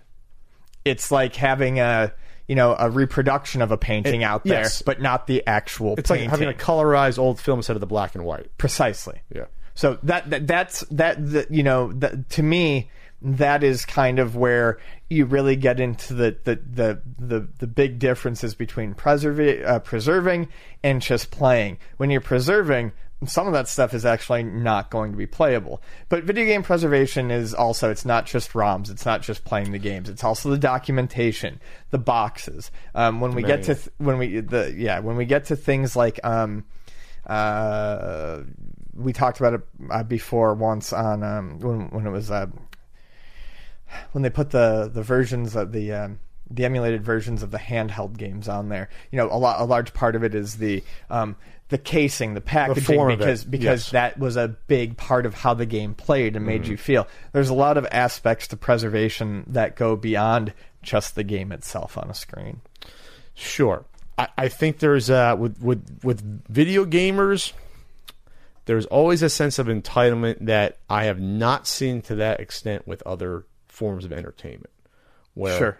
where because when it comes to movies, I've never seen someone say I want all the movies available for free. Right. I've never seen someone say I want every single piece of music available for free. I've never seen. No. it. and maybe because it's it's older generations that weren't used to that. They they used to originally with movies. You go, you had to go to your, your theater and a matinee to watch them. You couldn't even watch them on TV. You know, at first until until they started coming. I think in the '60s. You know, so with with video gamers, it's always been, and this is because emulation is such a great thing, and it's so easily, it's you can so easily download. And most of these games are up until you know the early 2000s. All these games are are easily downloadable. They're small. I mean, it was mirac- miraculous when I found out all the, the arcade ROMs were minuscule and tiny Yeah. for the most part. It's like what? It's like most of these, even like these beat 'em up games, they're not. They're not. They're small. There's a small amount of information. So the ease of it, I think, gave gave gamers a, a sense of entitlement. Just because it was easy and free, it should always be for everything forever. And so when Nintendo went after LoveROMs, who went over the line with offering in-browsing emulation. I'm sorry they did. I'm not an, an, uh, uh, on Nintendo's team, but Nintendo allowed a lot of those ROM sites to exist forever and ever and ever, and they could have tried to go after them at any time. They didn't. Uh, it went over the line. So then when CoolROM said, "Oh, we're going to get rid of our stuff," and also um, Emu, Emu, EmuParadise, people were like, "Well, well, Nintendo's doing this, and now this is a bad day for." For game preservation, it's like no, it's not a bad day for game preservation. It's a bad day to be to have these games easily accessible to play immediately. All right. The games are still preserved. The games are all preserved. Yes. The ROMs are all preserved even somewhere. They're technically all preserved on the cartridges. Yep. If you want to get if you want to get super technical, every game is preserved as long as you have a physical version of it somewhere that you can pull the ROM from. If you want to get super technical. Well, yeah, but I mean that that's for cartridges. I mean, with, Sure. with with floppy disks and things like that, that's where actually having a digital archive of it is. Yeah, but, Important, but, but the argument with those two sites were uh, about well, these sure. NES games and Yes. Super Nintendo and N64. Yes, fair That's enough. the argument. Because any real archivist will tell you an actual digital copy is not preservation. You need the physical copy. Yeah, so that's why I thought uh, uh, uh, it was a bunch of crocodile tears, or not. What's the proper term? I think people were, were a little bit going over the top with that, thinking it was A little bit of histrionics. history, a little bit of histrionics, including some people that I know and love, were like, "This is bad. It makes it less easily accessible. You can't get at it." If you're, these ROMs are out there in so many people's hard drives, so many torrents, you can get at these. I say, remember torrents? You don't have to go off on the street and like say, "Hey, you got that? You got that Atari uh, ROM set available?" Like this shit is taken care of for video games. I would argue that these video games are are more and more getting even their older ones are better documented than all the early films. We don't. There's so many lost forever that we don't know about. You know, like and, and people have sort of accepted that. So, where video games again, I think that it's a different crowd versus. Uh, movies or TV shows or especially music where no one's like I have to get at it. I, I will make two two points to that. Um, one, I think I think the reason why maybe the video game community gets a little jumpy is because we've talked about in the past. I think the video game community has realized we're at this point where maybe more so than other other forms of media, we can get in earlier than most and hopefully stop ourselves from losing things Sure. before other, you know, types of media have, you know, before you know, like okay, we're aware now and we can do this, you know, and our history doesn't go that far back. Sure. So maybe they're a little jumpy about that. Okay, you don't need to be that jumpy, but I, I, I can understand that to a degree. Two, the only thing I would say to you about the movies and the music thing and people who play games wanting them for free, I'm not saying that they should feel like they should have them all for free, but there have been many avenues made by the people who hold the rights for movies and music to purchase those. There are almost no avenues to legally purchase ROMs and games for so many of these companies. There's Ton- tons of them. in, in, in the pantheon of entertainment, if it's popular, it gets re-released, right? So Elvis uh, r- records and, and Beatles have been re-released and be available forever. The most popular video games mostly have been re-released in some form. Mostly, the, the marquee ones have been. It's Um, still vastly different between music, movies, and games, though. Sure, but there's still I mean, there's th- there's but there's still movies that were never redone after they put on a VHS. Like they're still they're still never put on a DVD or Blu-ray. I'm not saying it's proper, Oh, sure. right? But those movies are still preserved. Yes. You just can't easily get at. Oh them. yeah, I'm, I'm just saying. I think the reason I'm all I'm saying is I think the reason why, um, you know, people who want to preserve games automatically assume free is because it's just been that way for so long. Because for so long there has no been no other way to access these games Sure. besides free. Even if you go looking for a way to And- pay for them. And I would argue technically that's not the the form of it though. You know what I mean? That's not the, the full form of it. It's not just the digital information. No, and I agree know with I that. But I, I think that's why they think free because for so long they've had to default to free. Whereas with music, Uh, I've never really had to default to free if I don't want to, even if I'm looking for obscure shit. Right now, I can think of almost any of the most obscure shit I listen to, and right now, probably find it for purchase online. Everything's on YouTube now. Like YouTube's become like uh, what Napster couldn't you couldn't envision with Napster, where you don't have to even download the music anymore. I can type in any song and it'll be on YouTube. And and most of the time, the artist gets a cut of that. Like so, that's the good news. Like that, it's interesting how that's happened. It's become like a jukebox system. But you're right. There's no jukebox system for video games at this point in time. Where maybe every time you play the game, the publisher gets a, a piece of it through an advertisement. Hey, maybe maybe that's a, an avenue in the future. I'd be open to that, right? A pre-roll before you play the game for 30 seconds. In general, I pirate until I can pay. That's what I do. Yeah, fair, fair enough, Ian. People pirate to see a podcast all the time. We don't get a cut, right? No. All right. Well, is there anything else going on to see a podcast? Anything else going on? Uh, Ian, Ian's going to do a hangout this weekend. Sunday, Sunday, Sunday, Sunday. Sunday the 28th, 10 a.m. um, PST. Um, I, I, I think I'm done with with uh, conventions for the year. Thankfully, Thank goodness. I think so. Um, uh, we'll have the Mom Man T-shirt up for sale sometime, maybe in, in maybe soon. Maybe I'll get that out. I think it's it's a fun one. Um, we'll yeah, I'd say do it. That seemed like people really enjoyed it at Portland. I bet you we can sell them like hot griddle flapjacks. What, what was the thing that the last podcast someone said you can sell them like it was selling like cheesecake? Was it? Something like cheesecake. I love cheesecake, man. You better sell that cheese. It'll go bad in a week. You better get rid of the cheesecake. Mm, cheesecake. Um, check out a certain Super Nintendo guidebook pre-order at ultimatesnes.com. It makes a great holiday gift for well for next year's holiday. It'll be out probably by the middle of It'll year. be as dense as fruitcake. It'll it'll be it'll be a, I think a bigger book than the NES book. A real big boy. Maybe Ian does that Fire Pro article we're talking about. Big boy. Chance to impart the Fire Pro knowledge to the world. There Fighting spirit. in 1,000 words or less. Okay, 1,000 words or less. or 1,200. We'll see. Anyway, so anyway, uh, that's all's going on, and uh, That's Ian Ferguson. That's Pat Contri. We will see you in two weeks. Two and two. Two and two. Oh, check out that new Flea Market Madness, which is doing gangbusters because for some reason no one cares about Pat the NES Punk, but Flea Market Madness never dies. Bye, everyone. Bye.